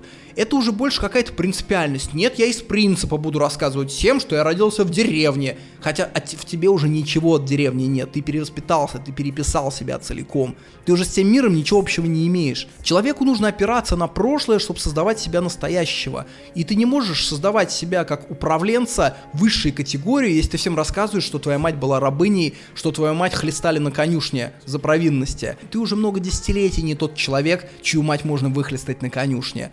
В этом и суть. Это как программа, которая обновляется на новые версии и прошлые затирает. Такую же программу во вранье никто не обвиняет. Даже вы такое делаете регулярно, я думаю. Вот смотри, как бы ты 20 лет назад себя характеризовал? Как ученик 9 Б, член школьной сборной по футболу, там второе место на Олимпиаде по математике в школе, друг Петьки Жахана, э, живу в этом дворе. Сейчас себя ты так явно не будешь характеризовать. Ты уже опираешься на какие-то другие точки опоры. Вот этот мир, он ушел уже в прошлое. Ты можешь, конечно, вспоминать, что я друг Петьки Жахана, но это уже никак не влияет на твою личность.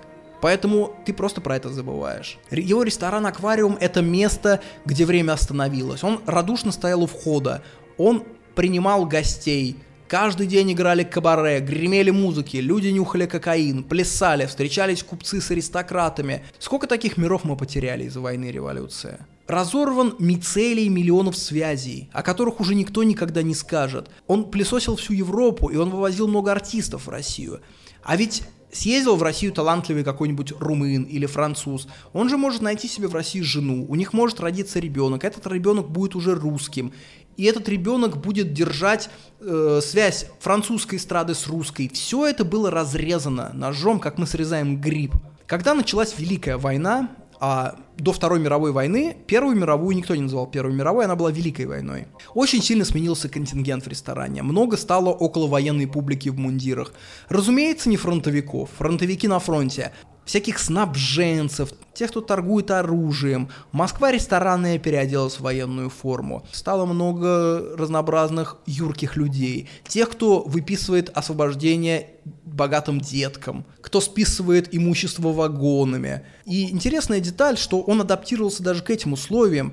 Он принял участие в акции на табак солдату. Была такая акция, все актеры ресторанов шли толпой, был большой карнавал, в Москве, и все деньги от карнавала шли фронтовикам. Огромные толпы собрались тогда в Москве, на руках несли икону Иверской Божьей Матери, около Кремля десятки тысяч людей, наряженные, разряженные, продают пряники, все пляшут. И вся эта гигантская толпа, там где-то в августе 2014 года, начинает петь «Боже, царя храни», всеобщее братание.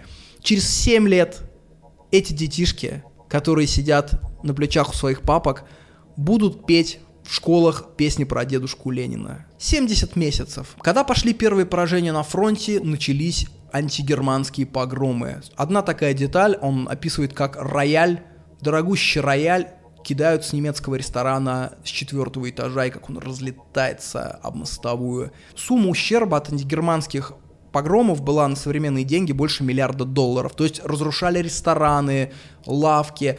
И ошибка, которую сделало царское правительство, оно не мешало толпе. Оно думало, ну пускай выпустят пар. Ну, выпустят, окей. Через три года этот пар подует в другую сторону. Тогда мир охватывало танго, которое пришло из Буэнос-Айреса. Париж, Лондон были завоеваны. В Москве аквариум стал первым рестораном, который запустил танго. Война, фронта, погромы, а там пляшут, пляшут, пляшут. В 15 году их самым главным танцем был танец, назывался танго смерти. Мужчина плясал под макабрическую музыку с женщиной, и его лицо было похоже на белый череп. Это такой предвестник того, что грядет. Он принял подданство Российской империи и буквально тут же совершил сделку века. Он купил 4 дома, по 32 квартиры каждый в центре Москвы. Он вложил все свое имущество. Он был долларовым миллионером. Он, он хотел сделать свои доходные дома. И просто послушайте, дата подписания договора. 16 февраля 1917 года. Я так думаю, он же уже, наверное, видел, что какой-то пиздец творится в России. Неужели он не боялся? Неужели он не думал вывести деньги из России? Ведь в 16-17 году это было можно сделать относительно легко. А потом я понял то, что вот это наше знание о 1917 годе, о том, что начнется дальше, это же постзнание типичное. Мы оперируем теми пиздецами, с которыми сталкивались лично мы, наши родители, бабки, прабабки, но не дальше. То есть последний раз до 1917 года русские теряли страну, ну, наверное, в смутное время. Это же 300 лет прошло. Это как сейчас мы будем учитывать какие-нибудь кейсы, я не знаю, там, 18 века. Какова вероятность в России крупной религиозной резни? Или а какой риск, что в России появятся морские пираты? Или а что будет, если в России внезапно возобновится рабство полноценное? Да мы этого вообще не учитываем. Мы учитываем то, с чем столкнулись наши непосредственные предки. Я думаю, что феномен антипрививочников стоит тоже на этом. Слишком много прошло времени с того поколения, которое помнит, сколько жертв уносила какая-нибудь корь. Вот еще усмешка истории. Эту самую недвижимость, все эти четыре дома он купил у генерала Кантакузина. Генерал Кантакузин был женат на внучке президента США Улиса Гранта времен гражданской войны. То есть, прикиньте, идет гражданская война в Штатах в 60-х годах, подходит к президенту и говорят, а вы знаете, что семья вашей внучки будет заключать крупные имущественные сделки в центре Москвы? Он такой, охренеть, Москва, почему? Вау, а с кем? А вот с внуком этих нигеров, которые на Миссисипи пластаются на плантациях. Я думаю, его бы разорвало просто на части. Это как, знаешь, по уровню, это как тебе бы сейчас подошли и сказали, ты в курсе, что твоя внучка будет заключать имущественные сделки с кошками? Или с собаками? То есть 2074 год, твоя внучка заключает сделку, покупая две с половиной тысячи метров жилой недвижимости в элитном жилом комплексе Кентуки Плаза и договор с той стороны подписывает мохнатой лапой персидский кот. Потом он спрыгивает со стула и нечаянно хвостом смахивает бумаги, и секретари подбирают их, неловко улыбаясь, мол, ну что ж вы, ну кот, что вы хотите. Пришел февраль 1917 -го. Началось все с карнавалов. По Москве несли гроб с надписью «Старый порядок». В гробу сидел карлик в маске последнего министра внутренних дел Протопопова – Шли верблюды, циркачи, шел слон.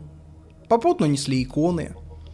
Кто-то как-то хорошо сказал, разгулялась Русь, не остановишь теперь. Ведь то поколение, которому тогда было 30, 40 лет, 50, оно же очень похоже на наше. Эти люди, их родители, дедушки, они жили в Бель-эпох, они жили в эпоху отсутствия войн в Европе. Ну, были мелкие войны, в колониях были войны, но так, чтобы прям полноценные драки, геноциды, они об этом уже забыть забыли. 50 лет без войн, развитие техники, вера в прогресс. Люди даже подумать не могли, что может случиться. Я думаю, многие из них говорили в 2014 году, боже, сколько это еще продлится? Верните 1913, так хорошо жили. В 1916 они говорили, боже, верните хотя бы 1914. В 1918 они говорили, боже, мы не знали, что в 1916 было так хорошо. Хуже может быть всегда. И об этом люди вспомнят еще и в 19 году, и в 20-х, и в 30-х, и в 41-м, и 43-м. Фредерик продолжает плохие сделки. Он вступает в купцы первой гильдии. В июне 1917 Романов уже под стражей. Уже анархия, царская полиция не действует во многих районах, люди начинают собирать отряды самозащиты, монополия на насилие исчезает, теперь каждый должен озаботиться тем, чтобы себя защитить. Фредерик ощущает возврат к расизму. Раньше его щемили в Штатах как черного, сейчас его начинают щемить в России как богатого. Через год его жена спутается с комиссаром, и это ни хрена не комиссар Мигре, это красный комиссар. Приходит домой, она трахается с красным комиссаром в пыльном шлеме, и она кричит, Жора, убей этого черного, убей его нахрен, застрели моего мужа, я хочу быть с тобой. Понятно, что ничего бы этому комиссару не было, но выбегают дети, хватают маму за руки, кричат, пожалуйста, не убивайте папу. Ну то есть сцена какая-то, знаете, как будто кто-то переигрывает. Приходит октябрь 1917 года. Большевистский переворот. Работать становится невозможно. Все больше цензуры, требований, поборов. Закончились давно шансонетки. Богатые все прячутся. Многие уехали. Куда уехали? Отнюдь не в Европу. В Европу уехать сложно, потому что продолжается Первая мировая. Все выходы из Российской империи на запад перекрыты немцами. Нет, большинство иммигрантов тогда уехали на юг страны. Что там произошло? Большевики заключили Брест-Литовский мир. Наверное, самый уникальный мир в истории человечества, потому что большевики одним росчерком пера без боев отдали три четверти угольной промышленности и четверть всех пахотных земель страны. Вся Украина уходит немцам одним росчерком пера. Киев, Одесса. И вот именно в этот Киев, именно в эту Одессу начинает рвать вся буржуазия. Весь средний класс. Что такое буржуазия? Врач, учитель, э, мануфактурщик. Ну, то есть люди среднего класса. Они все начинают бежать под немцев. Потому что они рассудили, что лучше с немцами, чем с большевиками. Немцы, конечно, враг. Но враг понятный. И они садятся на поезд из Москвы. Поезд едет до Киева три недели. Все окна выбиты, все вагоны обоссаны. На полустанках поезд тормозят, забегают непонятные парни с ружьями, с берданками.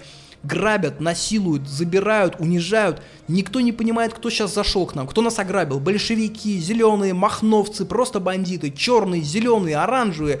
Блять, бурмалиновые, разница-то ноль. Когда тебя грабят со стволом и насилуют, на самом деле плевать, кто тебя грабят. Когда поезд доезжает до Киева, немцы высаживают всех этих людей, измотанных, сажают, штыками загоняют на дезинфекцию, общаются как с котом. Ё-моё, как со скотом. У русских нет союзников.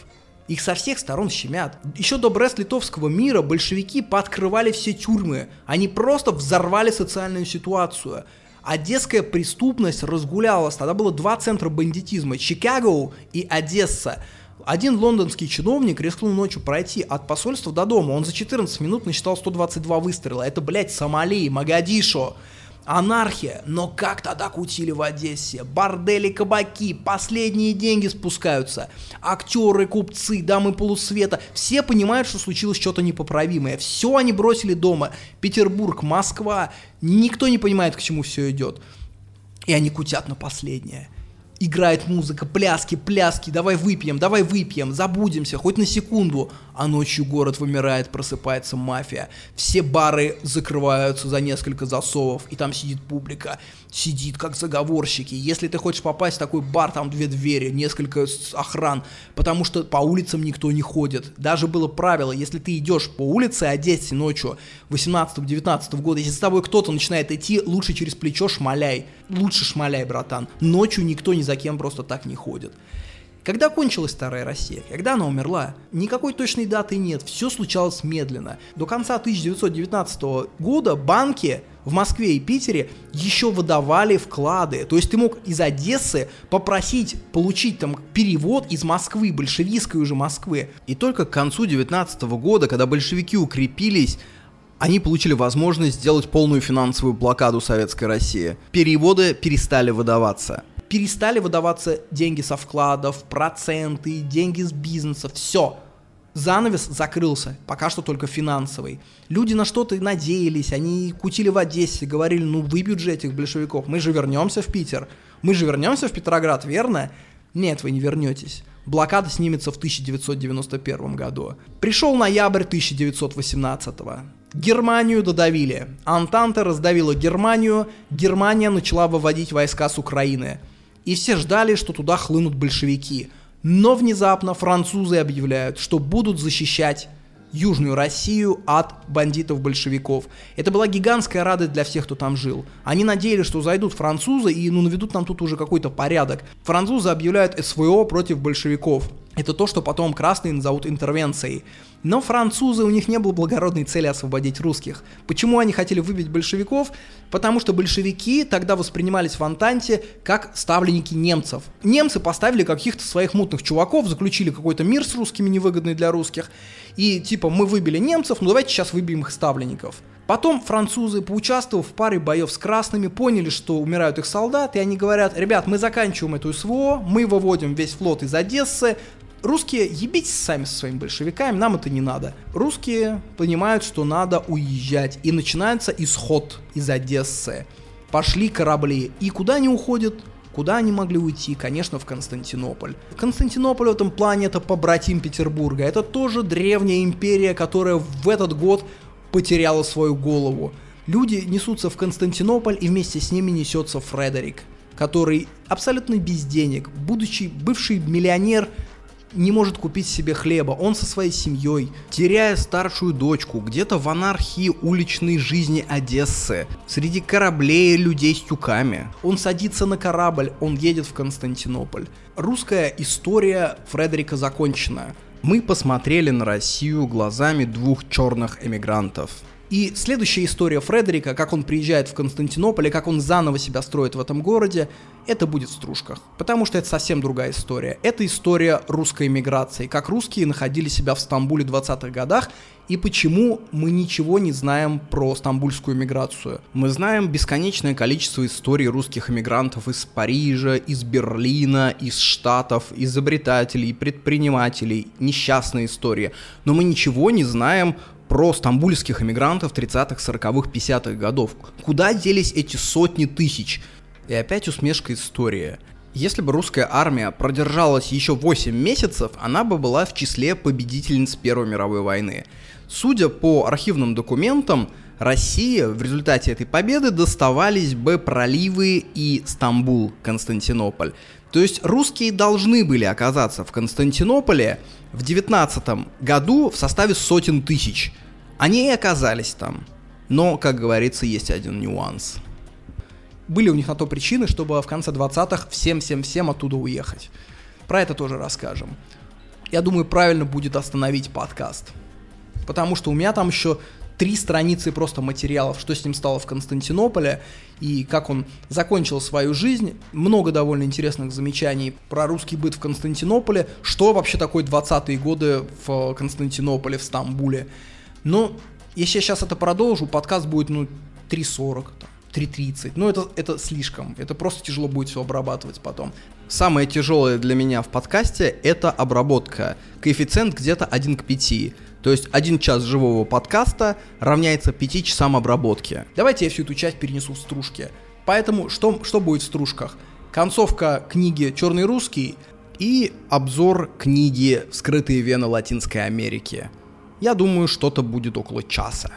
Еще раз, все ссылки в описании, где бы вы не смотрели или не слушали этот подкаст. В любом случае, друзья, давайте прощаться. Следующий подкаст в конце декабря. Спасибо, что провели два с половиной часа жизни в моей компании. Топаните лайка, где бы не слушали, это помогает. До свидания, друзья. До встречи в конце года.